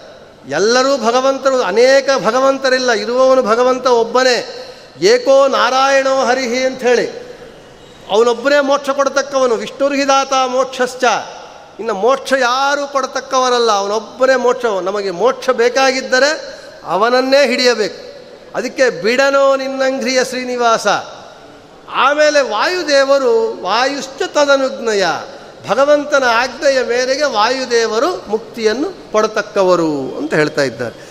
ಇನ್ನು ಮುಂದಿನ ಪಂಕ್ತಿಯಲ್ಲಿ ಹೇಳ್ತಾರೆ ಅಗ್ನ ಜ್ಞಾನಾರ್ಥಿ ಜ್ಞಾನಯೋಗ್ಯ ಭಗವತ್ ಕೃಪಾಪಾತ್ರ, ಭೂತ ಸಲ್ಲೋಕ ಕೃಪಾಲು, ಬ್ರಹ್ಮ ರುದ್ರಾದ್ಯರ್ಥಿತ ಭಗವದಾಜ್ಞಾಂ ಶಿರಸಿ, ಪರಮಾದರೇಣ ಅನರ್ಘ್ಯ ಶಿರೋರತ್ನವನ್ನಿಧಾಯ ತಥಾ ಅಶೇಷ ದೇವತಾ ಪ್ರಾರ್ಥನಾನ ಪ್ರಾರ್ಥನಾಂ ಹಾರವತ್ ಹೃದಿ ನಿದಾಯ ಸರ್ವ ಸ್ವಕೀಯ ಸಜ್ಜನಾನುಗ್ರಹೇಚ್ಛೆಯ ಕರ್ಮಭೂವ್ಯವತೀರ್ಣಾನಾಂ ಅಂತ ಹೇಳ್ತಾ ಇದ್ದಾರೆ. ಇಲ್ಲಿ ರಾಯರು ಎಷ್ಟು ಆಚಾರ್ಯರಲ್ಲಿ ಎಷ್ಟು ಭಕ್ತಿ, ಸುಮಧ್ವ ವಿಜಯದಲ್ಲಿ ಮುಖ್ಯವಾಗಿ ನಾವು ಸುಮಧ್ವ ವಿಜಯವನ್ನು ಚೆನ್ನಾಗಿ ಅಧ್ಯಯನ ಮಾಡಿದರೆ ಸಾಕು. ಶಾಸ್ತ್ರಾಧ್ಯಯನ ಚೆನ್ನಾಗಿ ಬರುತ್ತೆ. ರಾಯರು ಸುಮಧ್ಯ ವಿಜಯದಲ್ಲಿ ಏನು ಹೇಳಿದ್ದಾರೆ ಅದರನ್ನೇ ಹೇಳ್ತಾ ಇದ್ದಾರೆ. ಏನು?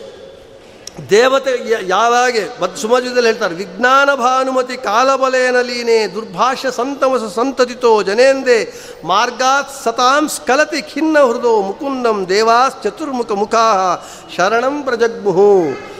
ಆ ವಿಜ್ಞಾನ ಸೂರ್ಯನು ಈ ಕಾಲಬಲದಿಂದ ಲೀನವಾಗಿ ತಿರೋಧಾನವಾದಾಗ ಸಜ್ಜನರೆಲ್ಲರೂ ಕೂಡ ಸನ್ಮಾರ್ಗವನ್ನು ಬಿಟ್ಟು, ಮುಕ್ತಿ ಮಾರ್ಗವನ್ನು ಬಿಟ್ಟು ಬೇರೆ ಹಾದಿಯನ್ನು ಹಿಡಿದಾಗ ಆವಾಗ ದೇವತೆಗಳೆಲ್ಲರೂ ಕೂಡ ಪ್ರಾರ್ಥನೆ ಮಾಡಿದರಂತೆ. ಭಗವಂತನನ್ನು ಸ್ವಾಮಿ ಹೀಗೆ ವಾಯುದೇವರನ್ನು ಪ್ರಾರ್ಥನೆ ಮಾಡಿದರು. ಆಮೇಲೆ ಭಗವಂತ ವಾಯುದೇವರಿಗೆ ಆಜ್ಞಾ ಮಾಡಿದರು. ಆದರೆ ಆವಾಗೆ ಆದೇಶ ಮೌಲಿ ಮಣಿಮುಜ್ವಲ ವರ್ಣಮೇನಂ ಬದ್ಧಾಂಜಲಿ ಮರುಧನರ್ಘ್ಯ ಮದತ್ತ ಮೂರ್ಧ್ನ ಹಾರಾವಲೀಮಿ ಹೃದ ವಿಭುದೇಂದ್ರಯಾಂಚಾಂ ಬಿಭ್ರನ್ ನಿಜಾನನು ಜಿಗ್ರುಕ್ಷುರವಾತಿ ತೀರ್ಷತು.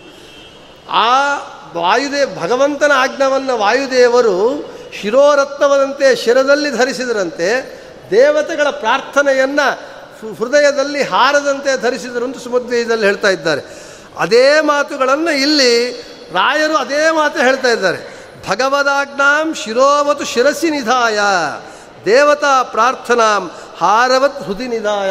ಅದೇ ಪದಗಳನ್ನು ಇಲ್ಲಿ ಮಧ್ವದಲ್ಲಿ ಹೇಳಿದ್ದು ಹೇಳ್ತಾ ಇದ್ದಾರೆ. ಹೀಗೆ ವಾಯುದೇವರು ಭಗವಂತನ ಆಜ್ಞೆಯ ಮೇರೆಗೆ ಅವತಾರವನ್ನು ಮಾಡಿದರು. ಮಧ್ವಾಚಾರ್ಯರಾಗಿ ಅಂತ ಹೇಳ್ತಾ ಇನ್ನು ಮುಂದೆ. ತಥಾ ಅವತೀರ್ಯ ಸಕಲ ಸಚ್ಛಾಸ್ತ್ರಕರ್ತॄಣಾಂ, ಸರ್ವ ದುರ್ಮತ ಭಂಜಕಾನಾಂ, ಅನಾದಿತಃ ಸತ್ ಸಂಪ್ರದಾಯ ಪರಂಪರಾ ಪ್ರಾಪ್ತ ಶ್ರೀ ಮದ್ವೈಷ್ಣವ ಸಿದ್ಧಾಂತ ಪ್ರತಿಷ್ಠಾಪಕಾನಾಂ. ಆಚಾರ್ಯರು ಸಕಲ ದುರ್ಮತಗಳನ್ನು ನಾಶ ಮಾಡಿದರು. ಅಲ್ಲಿವರೆಗೂ ಇಪ್ಪತ್ತೊಂದು ಮತಗಳಿತ್ತು ನಾಶ ಮಾಡಿದರು. ಮತ್ತು ವೈಷ್ಣವ ಸಿದ್ಧಾಂತವನ್ನು, ಹರಿ ಸರ್ವೋತ್ತಮತ್ವ ಸಿದ್ಧಾಂತವನ್ನು ಪ್ರತಿಷ್ಠಾಪನೆ ಮಾಡಿದರು. ಅದಕ್ಕೆ ಯಾಕೆ ಇನ್ನು ಸಾಕಷ್ಟು ಹೇಳಿದ್ನಲ್ಲ, ಪ್ರಾತಃ ಸಂಕಲ್ಪ ಗದ್ಯ ಒಂದು ದಿನ ಹೇಳಲಿಕ್ಕಾಗಲ್ಲ, ಒಂದು ತಿಂಗಳು ಹೇಳಬಹುದು, ಆದರೆ ಒಂದೊಂದು ಪಂಕ್ತಿ ಹೇಳ್ಕೊಂತ ಇದಕ್ಕೆ ಒಂದೇ ಜಗನ್ನಾಥದಾಸರ ಒಂದು ಪದ್ಯ ಹೇಳಿಬಿಟ್ರೆ ಆಮೇಲೆ ಹರಿಕಥಾಮೃತಾರದ ಪದ್ಯ, ಕ್ಷಿತಿಯೊಳಗೆ ಮಣಿಮಂತ ಮೊದಲಾದತಿ ದುರಾತ್ಮರು ಒಂದು ಅಧಿಕ ವಿಂಶತಿ ಕುಭಾಷ್ಯವ ರಚಿಸೆ ನಡುಮನ ಎಂಬ ಬ್ರಾಹ್ಮಣನ ಸತಿಯ ಜಠರದಳ ಅವತರಿಸಿ ಭಾರತೀ ರಮಣ ಮಧ್ವಾಭಿಧಾನದಿ ಚತುರದಶ ಲೋಕದಲ್ಲಿ ಮೆರೆದ ಪ್ರತಿಮೆಗೊಂದಿಸುವೆ ಅಷ್ಟೇ ಹೀಗೆ ವಾಯುದೇವರ ಅವತಾರವನ್ನು ಮಾಡಿ ಸಕಲ ದುರ್ಮತಗಳನ್ನು ನಾಶ ಮಾಡಿ ವೈಷ್ಣವ ಸಿದ್ಧಾಂತವನ್ನು ಪ್ರತಿಷ್ಠಾಪನೆ ಮಾಡಿದರು. ಅತಯೇವ ಭಗವತ್ ಪರಮಾನುಗ್ರಹ ಪಾತ್ರಭೂತಾನಾಂ ಸರ್ವದಾ ಭಗವದಾಜ್ಞೆಯ ಭಗವತ್ ಸನ್ನಿಧವು ಪೂಜ್ಯಾನಾಂ ತಥಾ ಭಗವತಾ ದತ್ತವರಾಣಾಂ ಅಂತ ಹೇಳ್ತಾ ಇದ್ದಾರೆ. ಭಗವಂತನ ಪರಮಾನುಗ್ರಹಕ್ಕೆ ಪಾತ್ರರಾದವರು ನಮ್ಮ ವಾಯುದೇವರು. ಭ ಸರ್ವದಾ ಸರ್ವಕಾಲ ಸರ್ವಾವಸ್ಥೆಗಳಲ್ಲಿ ಭಗವಂತನ ಆಜ್ಞೆಯನ್ನು ಶಿರಸ ಪಾಲನೆ ಮಾಡುವವರು. ಇಲ್ಲಿ ವಾಯುದೇವರಿಗೆ ಸಹಭೋಗವನ್ನು ಕೊಟ್ಟರು ಭಗವಂತ. ಸರ್, ಸಹಭೋಗ ಅಂದರೆ ಏನು? ಸರ್, ಹನುಮಂತನಿಗೆ ರಾಮದೇವರು ರಾವಣಾಸನ ಸಂಹಾರ ಆದ ಮೇಲೆ ರಾಮ ಹನುಮಂತ ಮಾಡಿದ ಸೇವೆಗೆ ಮೆಚ್ಚಿ ತನ್ನ ಆಲಿಂಗನವನ್ನು ಸಹಭೋಗವನ್ನು ಕೊಟ್ಟ. ಅಂತ ನಮಗೆ ತಾತ್ಪರ್ಯ ನಿರ್ಣಯದಲ್ಲಿ ಸುಂದರಕಾಂಡದಲ್ಲಿ ಬರ್ತಾ ಇದೆ. ಅದು ಸಹಭೋಗ ಅಂದರೆ ಬರೇ ಸಹಭೋಗ ಅಂದರೆ ಅಷ್ಟೇ ಅಲ್ಲಂತ ಸಹಭೋಗ. ಸಹಭೋಗದ ಅರ್ಥವನ್ನು ತಿಳಿಸ್ತಾ ಇದ್ದಾರೆ. ಭೋಗಾಶ್ಚಯೇ ಯಾನಿಚ ಕರ್ಮ ಜಾತಾನ್ಯನಾದ್ಯನಂತಾನಿ ಮೇಹ ಸಂತಿ ಮದಾಗ್ನೆಯ ತಾನ್ಯಖಿಲಾನಿ ಸಂತಿ ಧಾತು ಪದೇ ತತ್ ಸಹಭೋಗ ನಾಮ ಅಂತ ಆಚಾರ್ಯ ತಾತ್ವ ನಿರ್ಣಯದಲ್ಲಿ ಹೇಳ್ತಾ ಇದ್ದಾರೆ. ಸರ್ವ ಕರ್ಮ ಫಲಭೋಕ್ತ ಭಗವಂತ. ಅಂತಹ ಭಗವಂತನ ಜೊತೆಗೆ ವಾಯುದೇವರು ಇದ್ದುಕೊಂಡು ಸಮಸ್ತ ಸಜ್ಜನರು ಆಚರಿಸುವಂತಹ ಶುಭ ಕರ್ಮದ ಫಲಗಳನ್ನು ಸತ್ಯ ಲೋಕಾಧಿಪತಿಯಾಗಿದ್ದುಕೊಂಡು ವಾಯುದೇವರು ಭೋಗಿಸ್ತಾ ಇರ್ತಾರಂತೆ. ಇದೂ ಸಹಭೋಗ ಅದು ಅರ್ಥ ಅಂತ ಹೇಳ್ತಾ ಇದ್ದಾರೆ. ಇನ್ನು ಮುಂದೆ, ದ್ವಾತ್ರಿಂಶಲ್ ಲಕ್ಷಣೋಪೇತಾನಾಂ ತಥಾ ಸಮಗ್ರ ಗುರುಲಕ್ಷಣೋಪೇತಾನಾಂ ಅಸಂಶಯಾನಾಂ ಪ್ರಸಾದ ಮಾತ್ರೇಣ ಸ್ವಭಕ್ತ ಅಶೇಷ ಸಂಶಯಕ್ಷೇತ್ರೂಣಾಂ ಗುರುಗಳು, ಜಗದ್ಗುರುಗಳು ಅಂದರೆ ನಮ್ಮ ಮಧ್ವಾಚಾರ್ಯರೊಬ್ಬರೇ ಜಗದ್ಗುರುಗಳು, ವಾಯುದೇವರೊಬ್ಬರೇ ಜಗದ್ಗುರುಗಳು.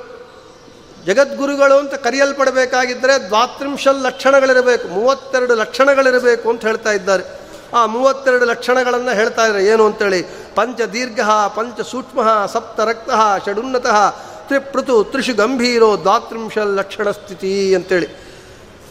ಯಾವುದ್ಯಾವುದು ದೀರ್ಘವಾಗಿರಬೇಕು, ಯಾವುದು ಹ್ರಸ್ವವಾಗಿರಬೇಕು, ಯಾವುದು ಕೆಂಪಾಗಿರಬೇಕು ಅಂತೆಲ್ಲ ಲಕ್ಷಣಗಳನ್ನೆಲ್ಲ ಹೇಳ್ತಾ ಇದ್ದಾರೆ. ದ್ವಾತ್ರಿಂಶ ಲಕ್ಷಣೋಪೇತರು ನಮ್ಮ ವಾಯುದೇವರು. ಸಮಯಾಭಾವದಿಂದ ಹೇಳಲಿಕ್ಕಾಗ್ತಾ ಇಲ್ಲ. ಇನ್ನು ಆಚಾರ್ಯರು, ಜಗದ್ಗುರುಗಳು ಅಂದರೆ ನಮ್ಮ ಮಧ್ವಾಚಾರ್ಯರೊಬ್ಬರೇ. ಆಚಾರ್ಯರು ಅಂದರೆ ಆಚಾರ್ಯರು ಅಂದರೆ ಮಧ್ವಾಚಾರ್ಯರಿಗೆ ಮಾತ್ರ ಅನ್ವಯ. ಜ್ಞಾನಣ್ಣ ಬೇರೆಯವರು ಅಂದರೆ ಬೇರೆ ಹೆಸರಿಟ್ಟು ಹೇಳ್ತಾರೆ. ಈ ಆಚಾರು ರಾಮಾಚಾರು ಕೃಷ್ಣಾಚಾರ. ಆಚಾರ್ಯರು ಅಂದರೆ ಮಧ್ವಾಚಾರ್ಯರೊಬ್ಬರೇ ಇನ್ನು ಯಾರೂ ಅಲ್ಲ. ಆಚಾರ ಶಬ್ದಕ್ಕೆ ಅರ್ಹರು ಅಂತ ಹೇಳಿದ್ರೆ ನಮ್ಮ ಮಧ್ವಾಚಾರ್ಯರೊಬ್ಬರೇ, ವಾಯುದೇವರ ಒಬ್ಬರೇ ಏನು? ಆಚಿನೋತಿ ಶಾಸ್ತ್ರಾರ್ಥಾನ್ ಆಚಾರಂ ಗ್ರಾಹಯತ್ಯಪಿ ಸ್ವಯಂ ಆಚರತೆ ಎಷ್ಟು ತಮ್ಮ ಆಚಾರ್ಯ ಪ್ರತಕ್ಷತೆ ಆಚಾರ್ಯರಂದರೆ ಈ ನಾಲ್ಕು ಲಕ್ಷಣಗಳಿರಬೇಕಂತೆ. ಆಚಿನೋತಿ ಶಾಸ್ತ್ರಾರ್ಥಾನ್. ಮೊದಲು ತಾನು ಸಂಶಯರಹಿತನಾಗಿ ಶಾಸ್ತ್ರಗಳನ್ನೆಲ್ಲ ಚೆನ್ನಾಗಿ ತಳ್ಕೊಂಡು ಜ್ಞಾನ ಸಂಪಾದನೆ ಮಾಡ್ಕೋಬೇಕು. ಎರಡನೆಯದು ಆಚಾರಂಗ್ರಾಹಯತ್ಯಪಿ ಸ್ವಯಮಾಚರತೆ. ತೆಳೆದಿದ್ದನ್ನು ತಾನು ಮೊದಲು ಆಚರಣೆ ಮಾಡಬೇಕು. ಆಚರಣೆ ಮಾಡಿದ ನಂತರ ಶಿಷ್ಯನಿಗೆ ಬೋಧಿಸಬೇಕು. ಬೋಧಿಸಿದ ನಂತರ ಶಿಷ್ಯನಿಂದ ಆಚರಣೆ ಮಾಡುವಂತೆ ಮಾಡಬೇಕು. ಈ ನಾಲ್ಕು ಕೆಲಸಗಳು ಯಾರು ಮಾಡ್ತಾರೆ? ಅವರೇ ಆಚಾರ್ಯ ಪದವಿಗೆ ಅರ್ಹರು.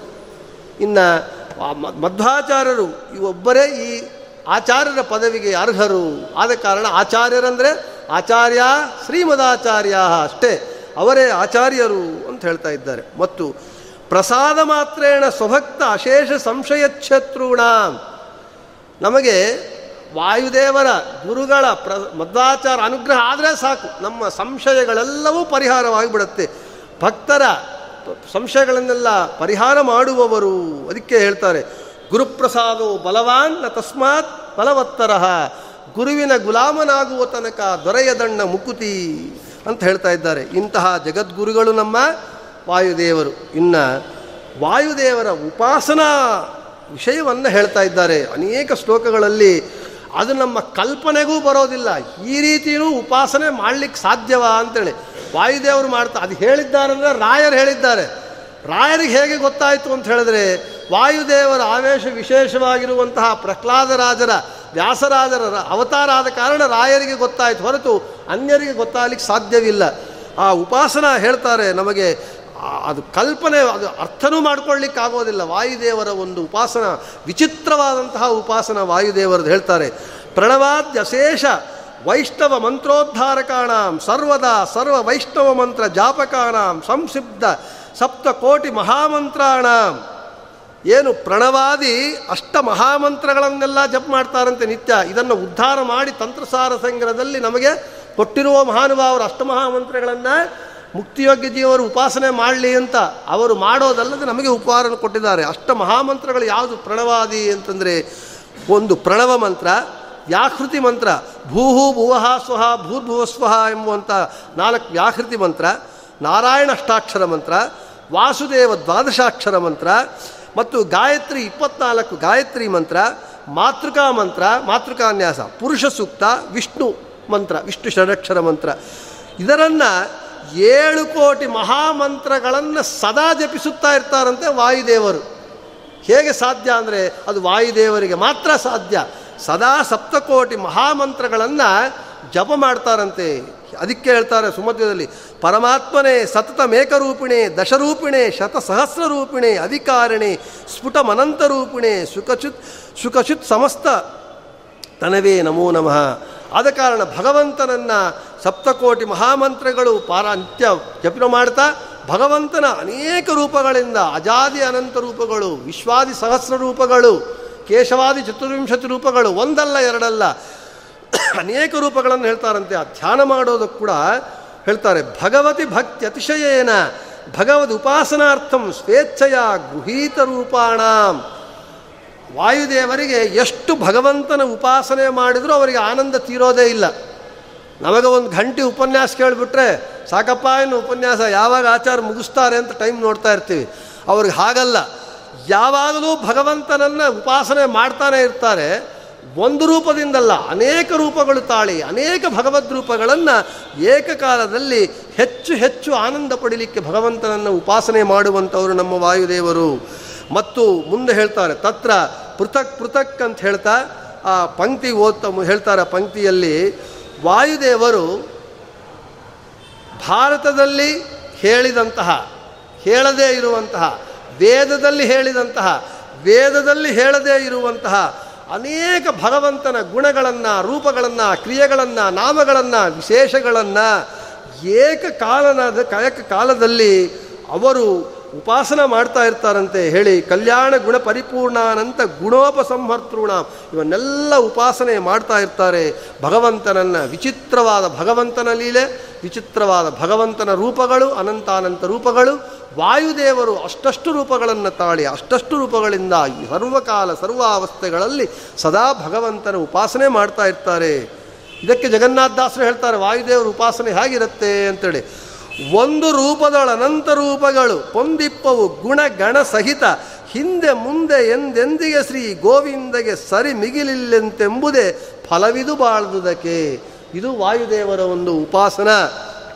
ವಿಚಿ ವೈಚಿತ್ರಿ. ಇನ್ನು ವಾಯುದೇವರ ಉಪಾಸನ ಹೇಗಿರುತ್ತೆ ಅಂತ ಹೇಳ್ತಾರೆ. ತಥಾ ವೇದೋಕ್ತ ಸರ್ವಕ್ರಿಯೋಪಸಂಹರ್ತॄಣಾಂ ಏವಮನಂತ ರೂಪ ಅವಯವ ಗುಣ ಕ್ರಿಯಾ ಜಾತ್ಯವಸ್ಥ ವಿಶಿಷ್ಟ ಭಗವದ್ ಉಪಾಸಕಾನ.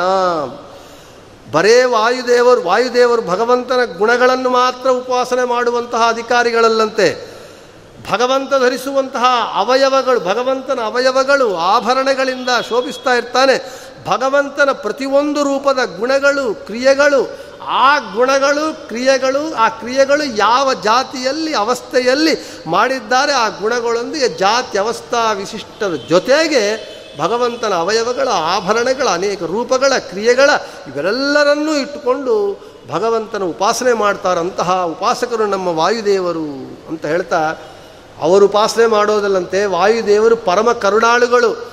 ಮುಕ್ತಿಯೋಗ್ಯ ಜೀವನ ಬಗ್ಗೆ ಭಗವಂತನನ್ನು ಸಾತ್ವಿಕ ಜೀವನ ಪರವಾಗಿ ಪ್ರಾರ್ಥನೆ ಮಾಡ್ತಾರಂತೆ ವಾಯುದೇವರು ಏನಂತೇಳಿ ಪರಮ ದಯಾಲೂನಾಂ ಕ್ಷಮಾ ಸಮುದ್ರಾಣಾಂ ಭಕ್ತವತ್ಸಲಾನಾಂ ಭಕ್ತಾಪರಾಧ ಸಹಿಷ್ಣೂನಾಂ ಸ್ವಭಕ್ತಾನ್ ದುರ್ಮಾರ್ಗ ದುಧೃತ್ಯ ಸನ್ಮಾರ್ಗ ಸ್ಥಾಪಕಾನಾಂ ಸ್ವಭಕ್ತಂ ಮಾಂ ಉದ್ದಿಶ್ಯ ಭಗವತಃ ಪುರಂ ಪರಮ ದಯಾಲೋ ಕ್ಷಮಾ ಸಮುದ್ರ ಭಕ್ತವತ್ಸಲ ಭಕ್ತಾಪರಾಧ ಸಹಿಷ್ಣು ತ್ವದಧೀನಂ ದೀನಂ ದೂನಂ ಅನಾಥಂ ಶರಣಾಗತಮೇನ ಉದ್ಧರೇತಿ ವಿಜ್ಞಾಪನ ಕರ್ತೃಣಾಂ ನಮ್ಮ ವಾಯುದೇವರು ಪರಮದಯಾಳುಗಳು ಕ್ಷಮಾ ಸಮುದ್ರರು ಕ್ಷಮಾ ಗುಣಪೂರ್ಣರು ಭಕ್ತವತ್ಸಲರು. ಆದ ಕಾರಣ ಅವರೇನು ಮಾಡ್ತಾರಂತೆ, ತನ್ನ ಭಕ್ತರನ್ನು, ಯಾರು ತನ್ನ ಭಕ್ತರು, ಮಾರ್ಗವನ್ನು ಹಿಡಿದು ಬಗ್ಲಿಗೆ ಹೋಗ್ತಾ ಇರ್ತಾರೆ, ದುರ್ಮಾರ್ಗದಲ್ಲಿ ಹೋಗ್ತಾ ಇರ್ತಾರೆ, ಅವರನ್ನು ದುರ್ಮಾರ್ಗದಿಂದ ಎತ್ತಿ ಹಿಡಿದು ಸನ್ಮಾರ್ಗಕ್ಕೆ ಕೊಟ್ಟು ತನ್ನ ಭಕ್ತರನ್ನು ಕುರಿತು ಭಗವಂತನಲ್ಲಿ ಪ್ರಾರ್ಥನೆ ಮಾಡ್ತಾರಂತೆ ವಾಯುದೇವರು, ಹೇ ಸ್ವಾಮಿ, ಹೇ ಭಕ್ತಪರಾಧೀನ, ಕ್ಷಮಾಗುಣ ಸಂಪನ್ನ, ಪರಮದಯಾಳು, ಹೇ ಭಗವಂತ ಈ ಜೀವ ತ್ವದಧೀನಂ. ನಿನ್ನ ದಾಸನಾಗಿದ್ದಾನೆ, ನಿನ್ನ ಅಧೀನನಾಗಿದ್ದಾನೆ, ದೀನನಾಗಿದ್ದಾನೆ. ಅವನು ನಿನ್ನ ಕರುಣೆಗೆ ಪಾತ್ರನ ವಿಷಯವಾಗಿದ್ದಾನೆ. ಮತ್ತು ದೂನಂ ದುಃಖ ತಪ್ತನಾಗಿದ್ದಾನೆ ಇಂತಹ ಜೀವನನ್ನು ಉದ್ಧಾರ ಮಾಡು ಅಂತ ಹೇಳಿ ನಮ್ಮ ಪರವಾಗಿ ಭಗವಂತನಲ್ಲಿ ಪ್ರಾರ್ಥನೆ ಮಾಡುವವರಾಗಿದ್ದಾರೆ ನಮ್ಮ ವಾಯುದೇವರು. ಎಷ್ಟು ಉಪಕಾರವನ್ನು ಮಾಡ್ತಾ ಇದ್ದಾರೆ ನಮಗೆ. ಅದೇ ಹೇಳ್ತಾರೆ. ಆದ ಕಾರಣ ನಾವು ಮಧ್ವಾಚಾರ್ಯರಿಗೆ, ನಮ್ಮ ಆನಂದ ತೀರ್ಥರಿಗೆ ಬೆಳಿಗ್ಗೆದ್ದು ಹೀಗೆ ನಮಸ್ಕಾರ ಮಾಡಬೇಕಂತೆ. ಏನಾಹಮಿಹ ದುರ್ಮಾರ್ಗ ದುದ್ಭೃತ್ಯಾಭಿನಿವೇಶಿತ. ಸಮ್ಯಕ್ ಶ್ರೀ ವೈಷ್ಣವೇ ಮಾರ್ಗೆ ಪೂರ್ಣ ಪ್ರಜ್ಞಂ ನಮಾಮ್ಯಹಂ. ಇಂತಹ ಪೂರ್ಣ ಪ್ರಜ್ಞನ್ನ ನಿತ್ಯವೂ ನಮ್ಮನ್ನು ದುರ್ಮಾರ್ಗದಿಂದ ಎತ್ತಿ ಹಿಡಿದು ಸನ್ಮಾರ್ಗದಲ್ಲಿ, ವೈಷ್ಣವ ಮಾರ್ಗದಲ್ಲಿ ಇಡುವಂತಹ ಪೂರ್ಣ ಪ್ರಜ್ಞರಿಗೆ ನಾನು ನಮಸ್ಕಾರವನ್ನು ಮಾಡ್ತೇನೆ ಅಂತ ಹೇಳ್ತಾ ಇದ್ದಾರೆ. ಮುಂದೆ ಹೇಳ್ತಾರಿನ್ನ ಸರ್ವಜ್ಞ ಶಿರೋಮಣೀನಾಂ ಅಶೇಷ ಗುರುವಂತರ್ಯಾಮಿಣಾಂ. ಸದಾ ಭಗವತ್ಪರಾಣಾಂ ಭಗವತಃ ಅನ್ಯತ್ರ ಸರ್ವ ವಸ್ತುಷು ಮನಸ್ಸಂಗರಹಿತಾನಾಂ ವಾಯು ಮಧ್ವಾ ವಾಯುದೇವರು ಮಧ್ವಾಚಾರ್ಯರಾಗಿ ಅವತಾರ ಮಾಡಿ ಸರ್ವಜ್ಞ ಶಿರೋಮಣಿಗಳು ಅವರಿಗೆ ಸರ್ವಜ್ಞರು ಅಂತ ಹೆಸರು. ಸರ್ವಜ್ಞಾಚಾರ್ಯರು, ಪೂರ್ಣಬೋಧರು ಪೂರ್ಣ ಪ್ರಜ್ಞಾಚಾರ್ಯರು ಅಂಥೇಳಿ ಮತ್ತು ಸಕಲ ಗುರುಗಳ ಅಂತರ್ಯಾಮಿಗಳಾಗಿದ್ದಾರೆ. ಎಲ್ಲ ಗುರುಗಳಲ್ಲಿ ಅಂತರ್ಯಾಮಿಯಾಗಿದ್ದುಕೊಂಡು ನಮಗೆ ಯಾವ ಮಾಧ್ವ ಯತಿಗಳ ಪರಂಪರೆಯಲ್ಲಿ ಯಾರ್ಯಾರು ಪೀಠಾಧಿಪತಿಗಳು, ಸನ್ಯಾಸಿಗಳು ಯಾರು ಬರ್ತಾರೆ, ಅವರಲ್ಲೆಲ್ಲರೂ ಕೂಡ ಮಧ್ವಾಚಾರ್ಯರ ವಿಶೇಷ ಸನ್ನಿಧಾನ ಇರುತ್ತೆ. ಅದಕ್ಕೆ ಅವರಿಗೆ ಅಷ್ಟು ಮಹತ್ವ. ವಾಯುದೇವರ ಮಹತ್ವ ಇರುತ್ತೆ, ಸನ್ನಿಧಾನ ಇರುತ್ತೆ ಮಧ್ವಾಚಾರ್ಯ ಅದಕ್ಕೆ ಹೇಳ್ತಾರೆ. ಸಕಲ ಗುರುಗಳ ಅಂತರ್ಯಾಮಿಯಾಗಿದ್ದಾರೆ. ಸದಾ ಭಗವತ್ ಪರರಾಗಿರ್ತಾರಂತ ವಾಯುದೇವರಿಗೆ ಭಗವಂತ ಬಿಟ್ಟು ಬೇರೆ ಇನ್ನು ಯಾರ್ಯಾರು ಬೇಡ. ಅನ್ಯ ಭಗವಂತ ಬಿಟ್ಟು ಬೇರೆ ವಸ್ತುಗಳಲ್ಲಿ ಅವರು ಮನಸ್ಸೇ ಹೋಗುವುದಿಲ್ಲ. ಅದೇ ಹೇಳ್ತಾರೆ ಅನುವ್ಯಾಖ್ಯಾನ ಮಂಗಳಾಚರಣ ಶ್ಲೋಕದಲ್ಲಿ ನಾರಾಯಣಂ ನಿಖಿಲಪೂರ್ಣ ಗುಣೈಕ ದೇಹಂ ಅಂತ ಹೇಳ್ತಾ ಕೊನಿ ಹೇಳ್ತಾರೆ, ಅಶೇಷ ವಿಶೇಷತೋಪಿ ವಂದ್ಯಂ ಸದಾ ಪ್ರಿಯತಮಂ ಮಮ, ಸನ್ನಮಾಮಿ. ಪ್ರಿಯತಮಂ ಮಮ. ನಮಗೆ ನಾವು ಯಾವತ್ತಾದರೂ ಈ ಕಲ್ಪನೆ ಬಂತ ನಮಗೆ. ನಮ್ಮನ್ನು ಯಾರಾದರೂ ಕೇಳಪ್ಪ, ನಿನಗೆ ಯಾರು ಇಷ್ಟ ಅಂತ ಹೇಳಿದ್ರೆ ನಾವು ಏನೇನೋ ಹೇಳ್ತೀವಿ. ನನ್ನ ಹೆಂಡತಿ, ತಂದೆ, ತಾಯಿ, ಅಕ್ಕ, ತಂಗಿ, ಅಮ್ಮ, ತಮ್ಮ, ಆದರೆ ಯಾವತ್ತಾದ ಕನಸಿನಲ್ಲಾದರೂ ನಮಗೆ ನನಗೆ ಪ್ರೀತಿಪಾತ್ರನು ಭಗವಂತ ಅಂತ ನಮಗೆ ಯಾವತ್ತೂ ಬಂದಿಲ್ಲ.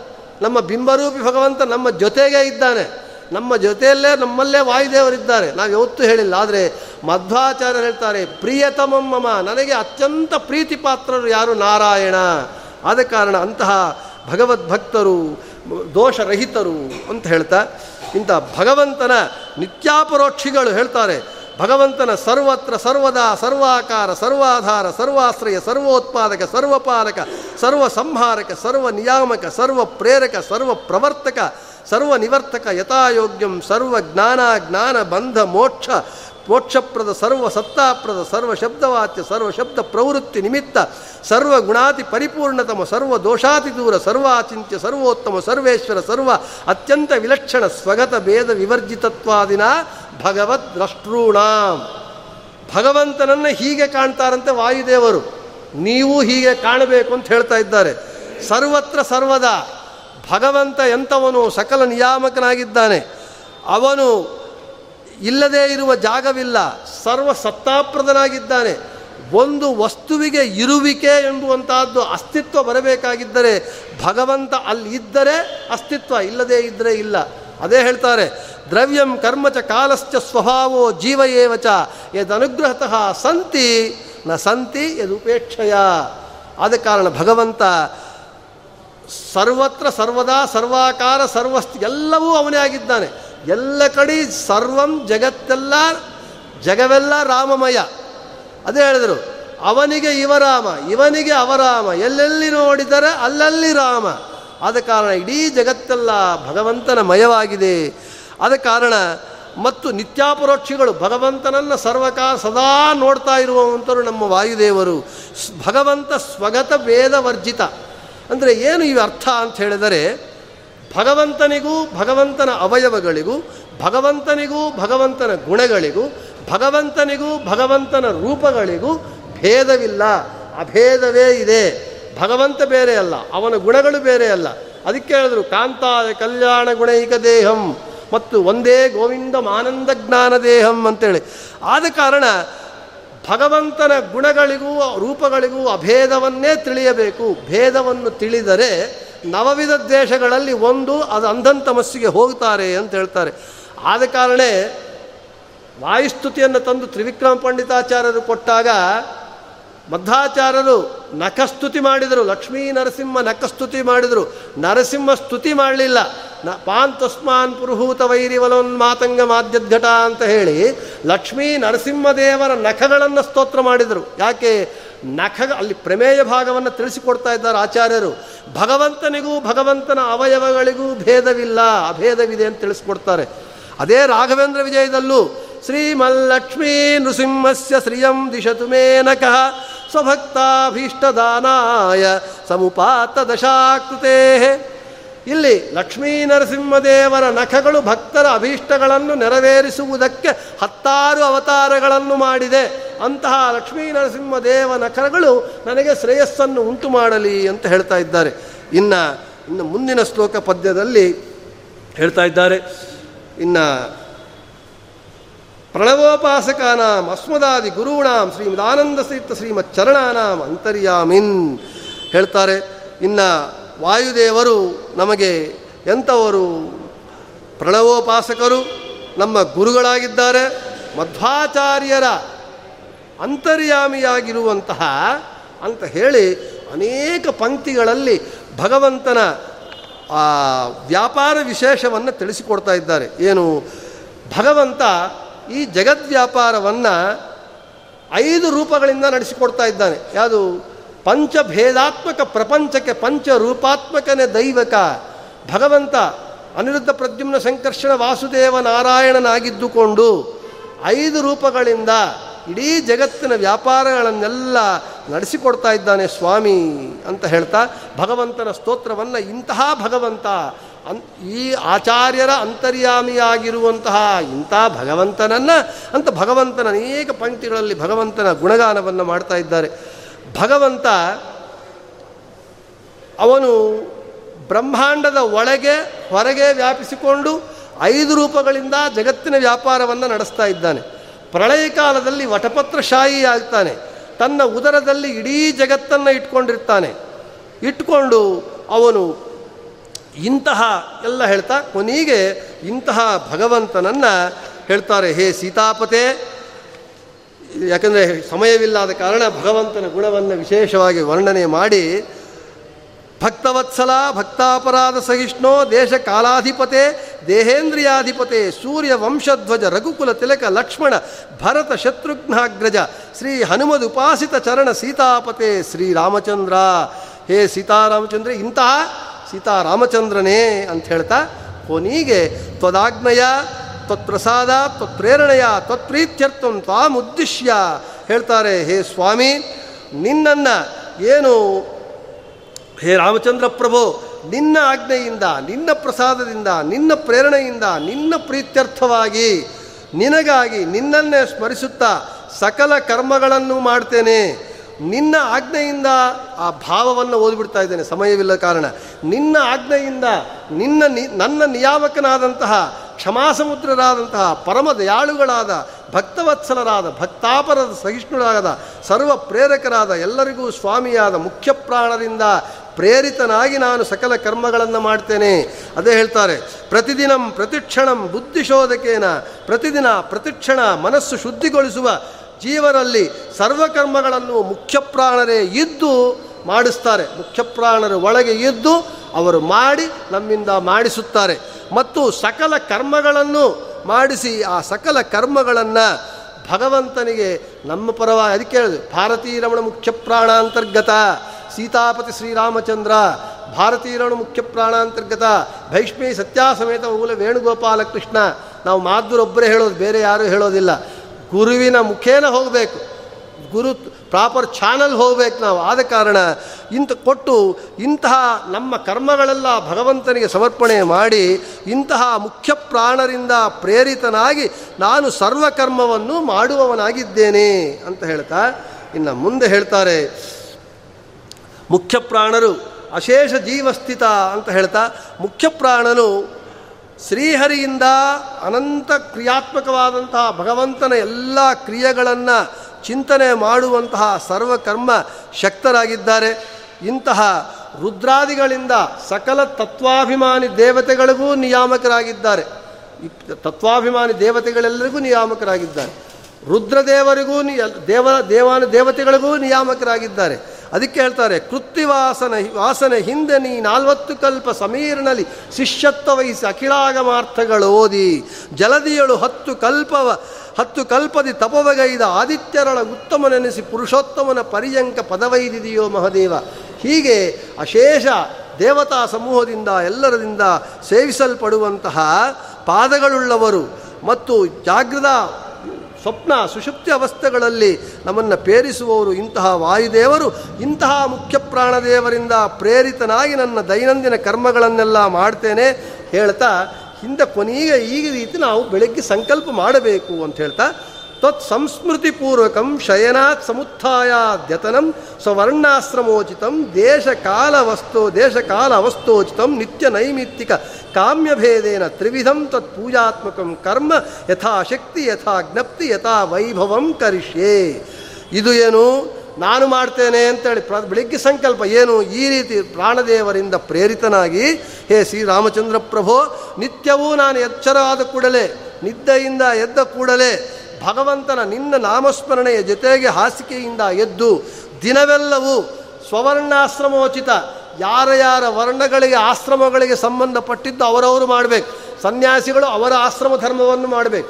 ಗೃಹಸ್ಥರು ಗೃಹಸ್ಥಾಶ್ರಮ ಧರ್ಮವನ್ನು ಮಾಡಬೇಕು. ಒಬ್ಬರ ಧರ್ಮವನ್ನು ಇನ್ನೊಬ್ಬರು ಮಾಡಬಾರದು. ಸೊ ವರ್ಣಾಶ್ರಮೋಚಿತ ಕರ್ಮಗಳನ್ನು ದೇಶ, ಕಾಲ, ಅವಸ್ಥೆಗಳನ್ನು ಅನುಸರಿಸಿ ಯಥಾಯೋಗ್ಯವಾಗಿ, ಯಥೋಚಿತವಾಗಿ ಆಚರಿಸುತ್ತೇನೆ.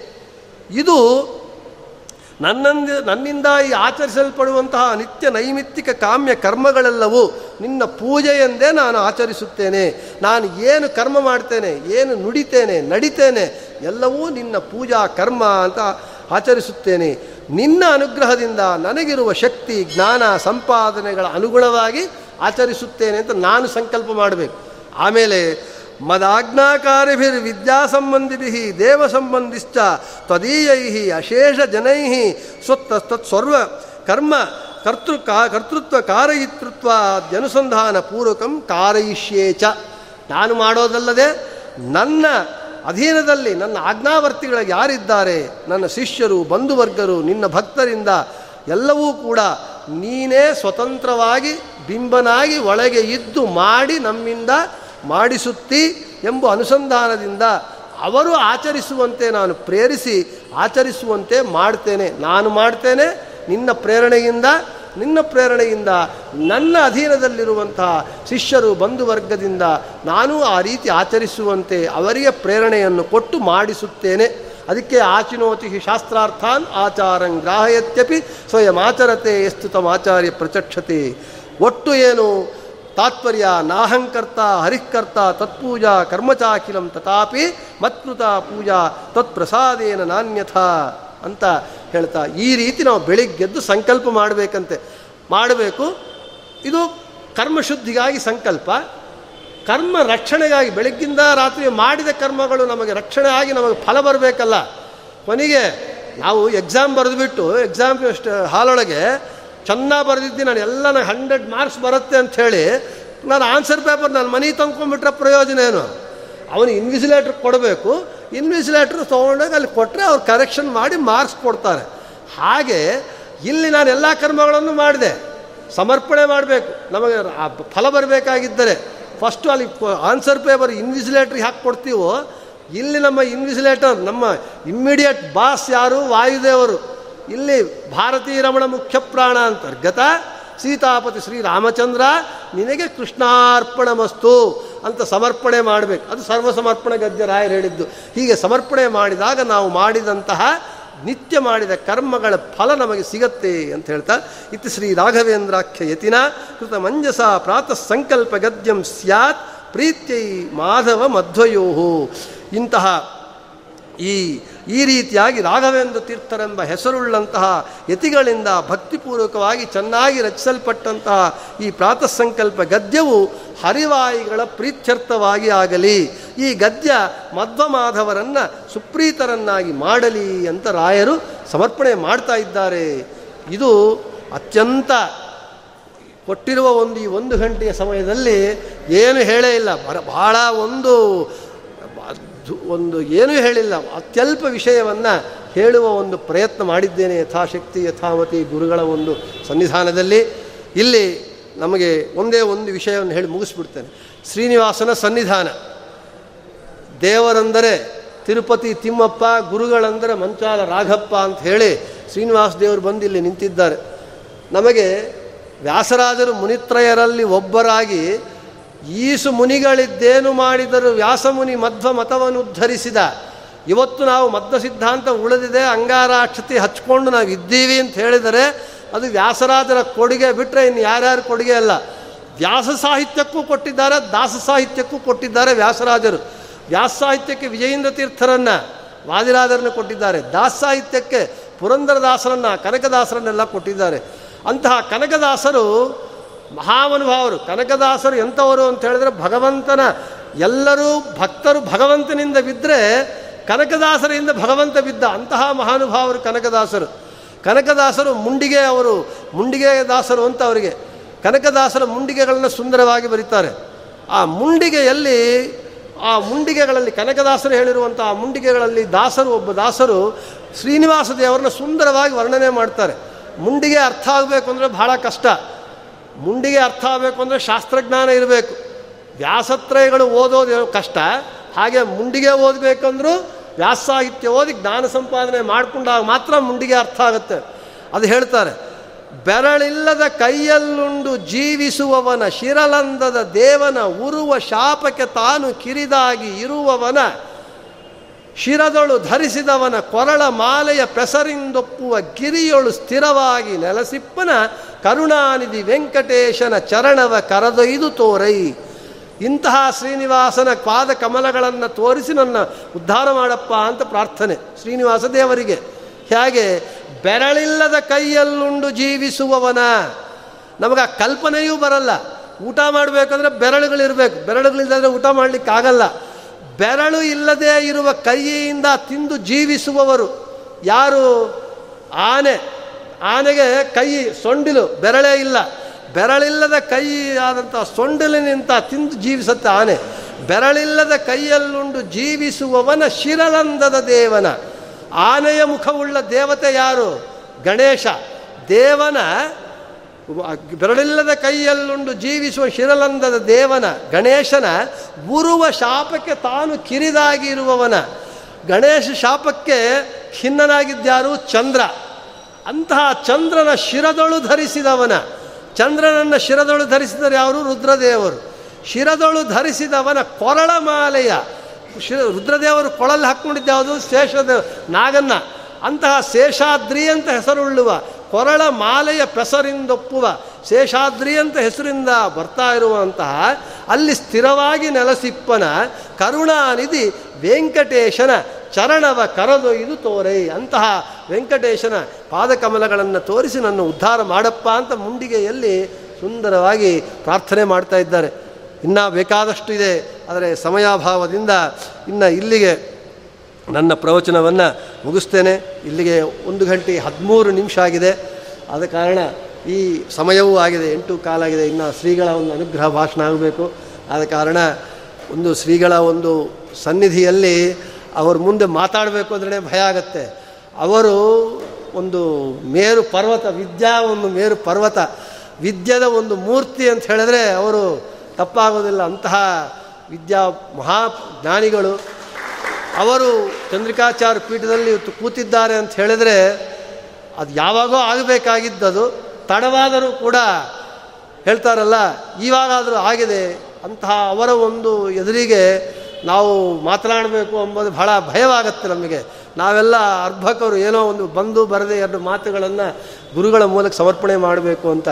ನನ್ನ ಅನಿಸಿಕೆ, ವ್ಯಾಸರಾಜ ಮಠದ ಪರಂಪರೆಯಲ್ಲಿ ಬ್ರಹ್ಮರಂಧ್ರ ಒಡೆದು ಪ್ರಾ ದೇಹತ್ಯಾಗ ಮಾಡಿದವರು ವಿದ್ಯಾರತ್ನಾಕರ ತೀರ್ಥರು. ಮಹಾಜ್ಞಾನಿಗಳು, ಮಹಾಪಂಡಿತರು. ಬಹುಶಃ ವಿದ್ಯಾರತ್ನಾಕರ ತೀರ್ಥರು ಆದ ನಂತರ ಮಹಾನುಭಾವರು, ವಾರಿತೀರ್ಥರು, ಪ್ರಸನ್ನ ತೀರ್ಥರು ವಯೋನಿ ತೀರ್ಥರು ವಾಚಸ್ಮ ಮಹಾನುಭಾವರು ಎಲ್ಲರೂ ಬಂದಿದ್ದಾರೆ. ಆದರೂ ಅಷ್ಟು ವಿದ್ಯಾ ಇರುವಂತಹ ಯತಿಗಳು ಬಂದಿರುವುದು ಅಂತ ಹೇಳಿದರೆ ಇವ ಪ್ರಸಕ್ತ ಇವರೇ ಅಂತ ನನಗೆ ತಿಳಿದಷ್ಟು ಮಟ್ಟಿಗೆ ಹೇಳಿದರೆ, ಇವರೇ ಅಂತ ಹೇಳಿದ್ರೆ ತಪ್ಪಾಗಲಾರದು ಅಂತ ಅನಿಸುತ್ತೆ ನನಗೆ. ಅಂತಹ ಜ್ಞಾನಿಗಳು ಮಹಾಸಾತ್ವಿಕರು ಅವರು ಗಟ್ಟಿಯಾಗಿ ಯಾವತ್ತೂ ಮಾತನಾಡೋದು ಇಲ್ಲ. ಅವರೆಲ್ಲೆಲ್ಲ ಬಂದರೆ ನಮ್ಮ ಮಠಕ್ಕೆ ಅದಕ್ಕೆಲ್ಲ ಬರ್ತಾ ಇರ್ತಾರೆ. ಅಷ್ಟು ವಿದ್ಯಾ ಇದ್ದರೆ ಇನ್ನೇನು ಆಗೋಯ್ತು, ಇನ್ನು ಎರಡು ಅಕ್ಷರ ಕಲಿಸ್ಬಿಟ್ರೆ ಯಾರಿಗೂ ಏನು ತಲೆನೇ ನಿಲ್ಲೋದಿಲ್ಲ. ಅದಕ್ಕೆ ಭಗವಂತ ಹೇಳಿದ್ದು, ವಿದ್ಯಾ ವಿನಯ ಸಂಪನ್ನೆ ಅಂತ ಹೇಳಿದ್ದು. ಬ್ರಾಹ್ಮಣೆ ಗವಿ ಹಸ್ತಿನಿ ಅಂತ ಹಾಗೆ ಅಷ್ಟು ವಿದ್ಯಾ ಇದ್ದರು ಅಂತಹ ಎಷ್ಟು ವಿನಯ, ಅವ್ರು ನೋಡಿದ್ರೆ ಅವ್ರು ನೋಡಿ ನಾವು ಕಲ್ತ್ಕೋಬೇಕು, ಅವ್ರ ವಿನಯ, ಅವರು ವಿದ್ಯಾ, ಅವರ ಒಂದು ಪೀಠದಲ್ಲಿ ಕೂತಿರುವಾಗ ಅವರ ಸಮಕ್ಷಮದಲ್ಲಿ ಈ ಎರಡು ಒಂದು ಮಾತುಗಳನ್ನು ನಾನು ಗುರುಮುಖೇನ ಭೈಷ್ಮಿ ಸತ್ಯ ಸಮೇತ ವೇಣುಗೋಪಾಲಕೃಷ್ಣನ ಅಡಿದಾವರೆಗಳಲ್ಲಿ ಸಮರ್ಪಣೆ ಮಾಡ್ತಾ ಇದ್ದೀನಿ. ಈ ಎರಡು ವಾಕ್ಯ ಸಮರ್ಪಣೆ ಮಾಡ್ತಾ ಶ್ರೀ ಕೃಷ್ಣಾರ್ಪಣಮಸ್ತು ಮಧ್ವೇಶಾರ್ಪಣಮಸ್ತು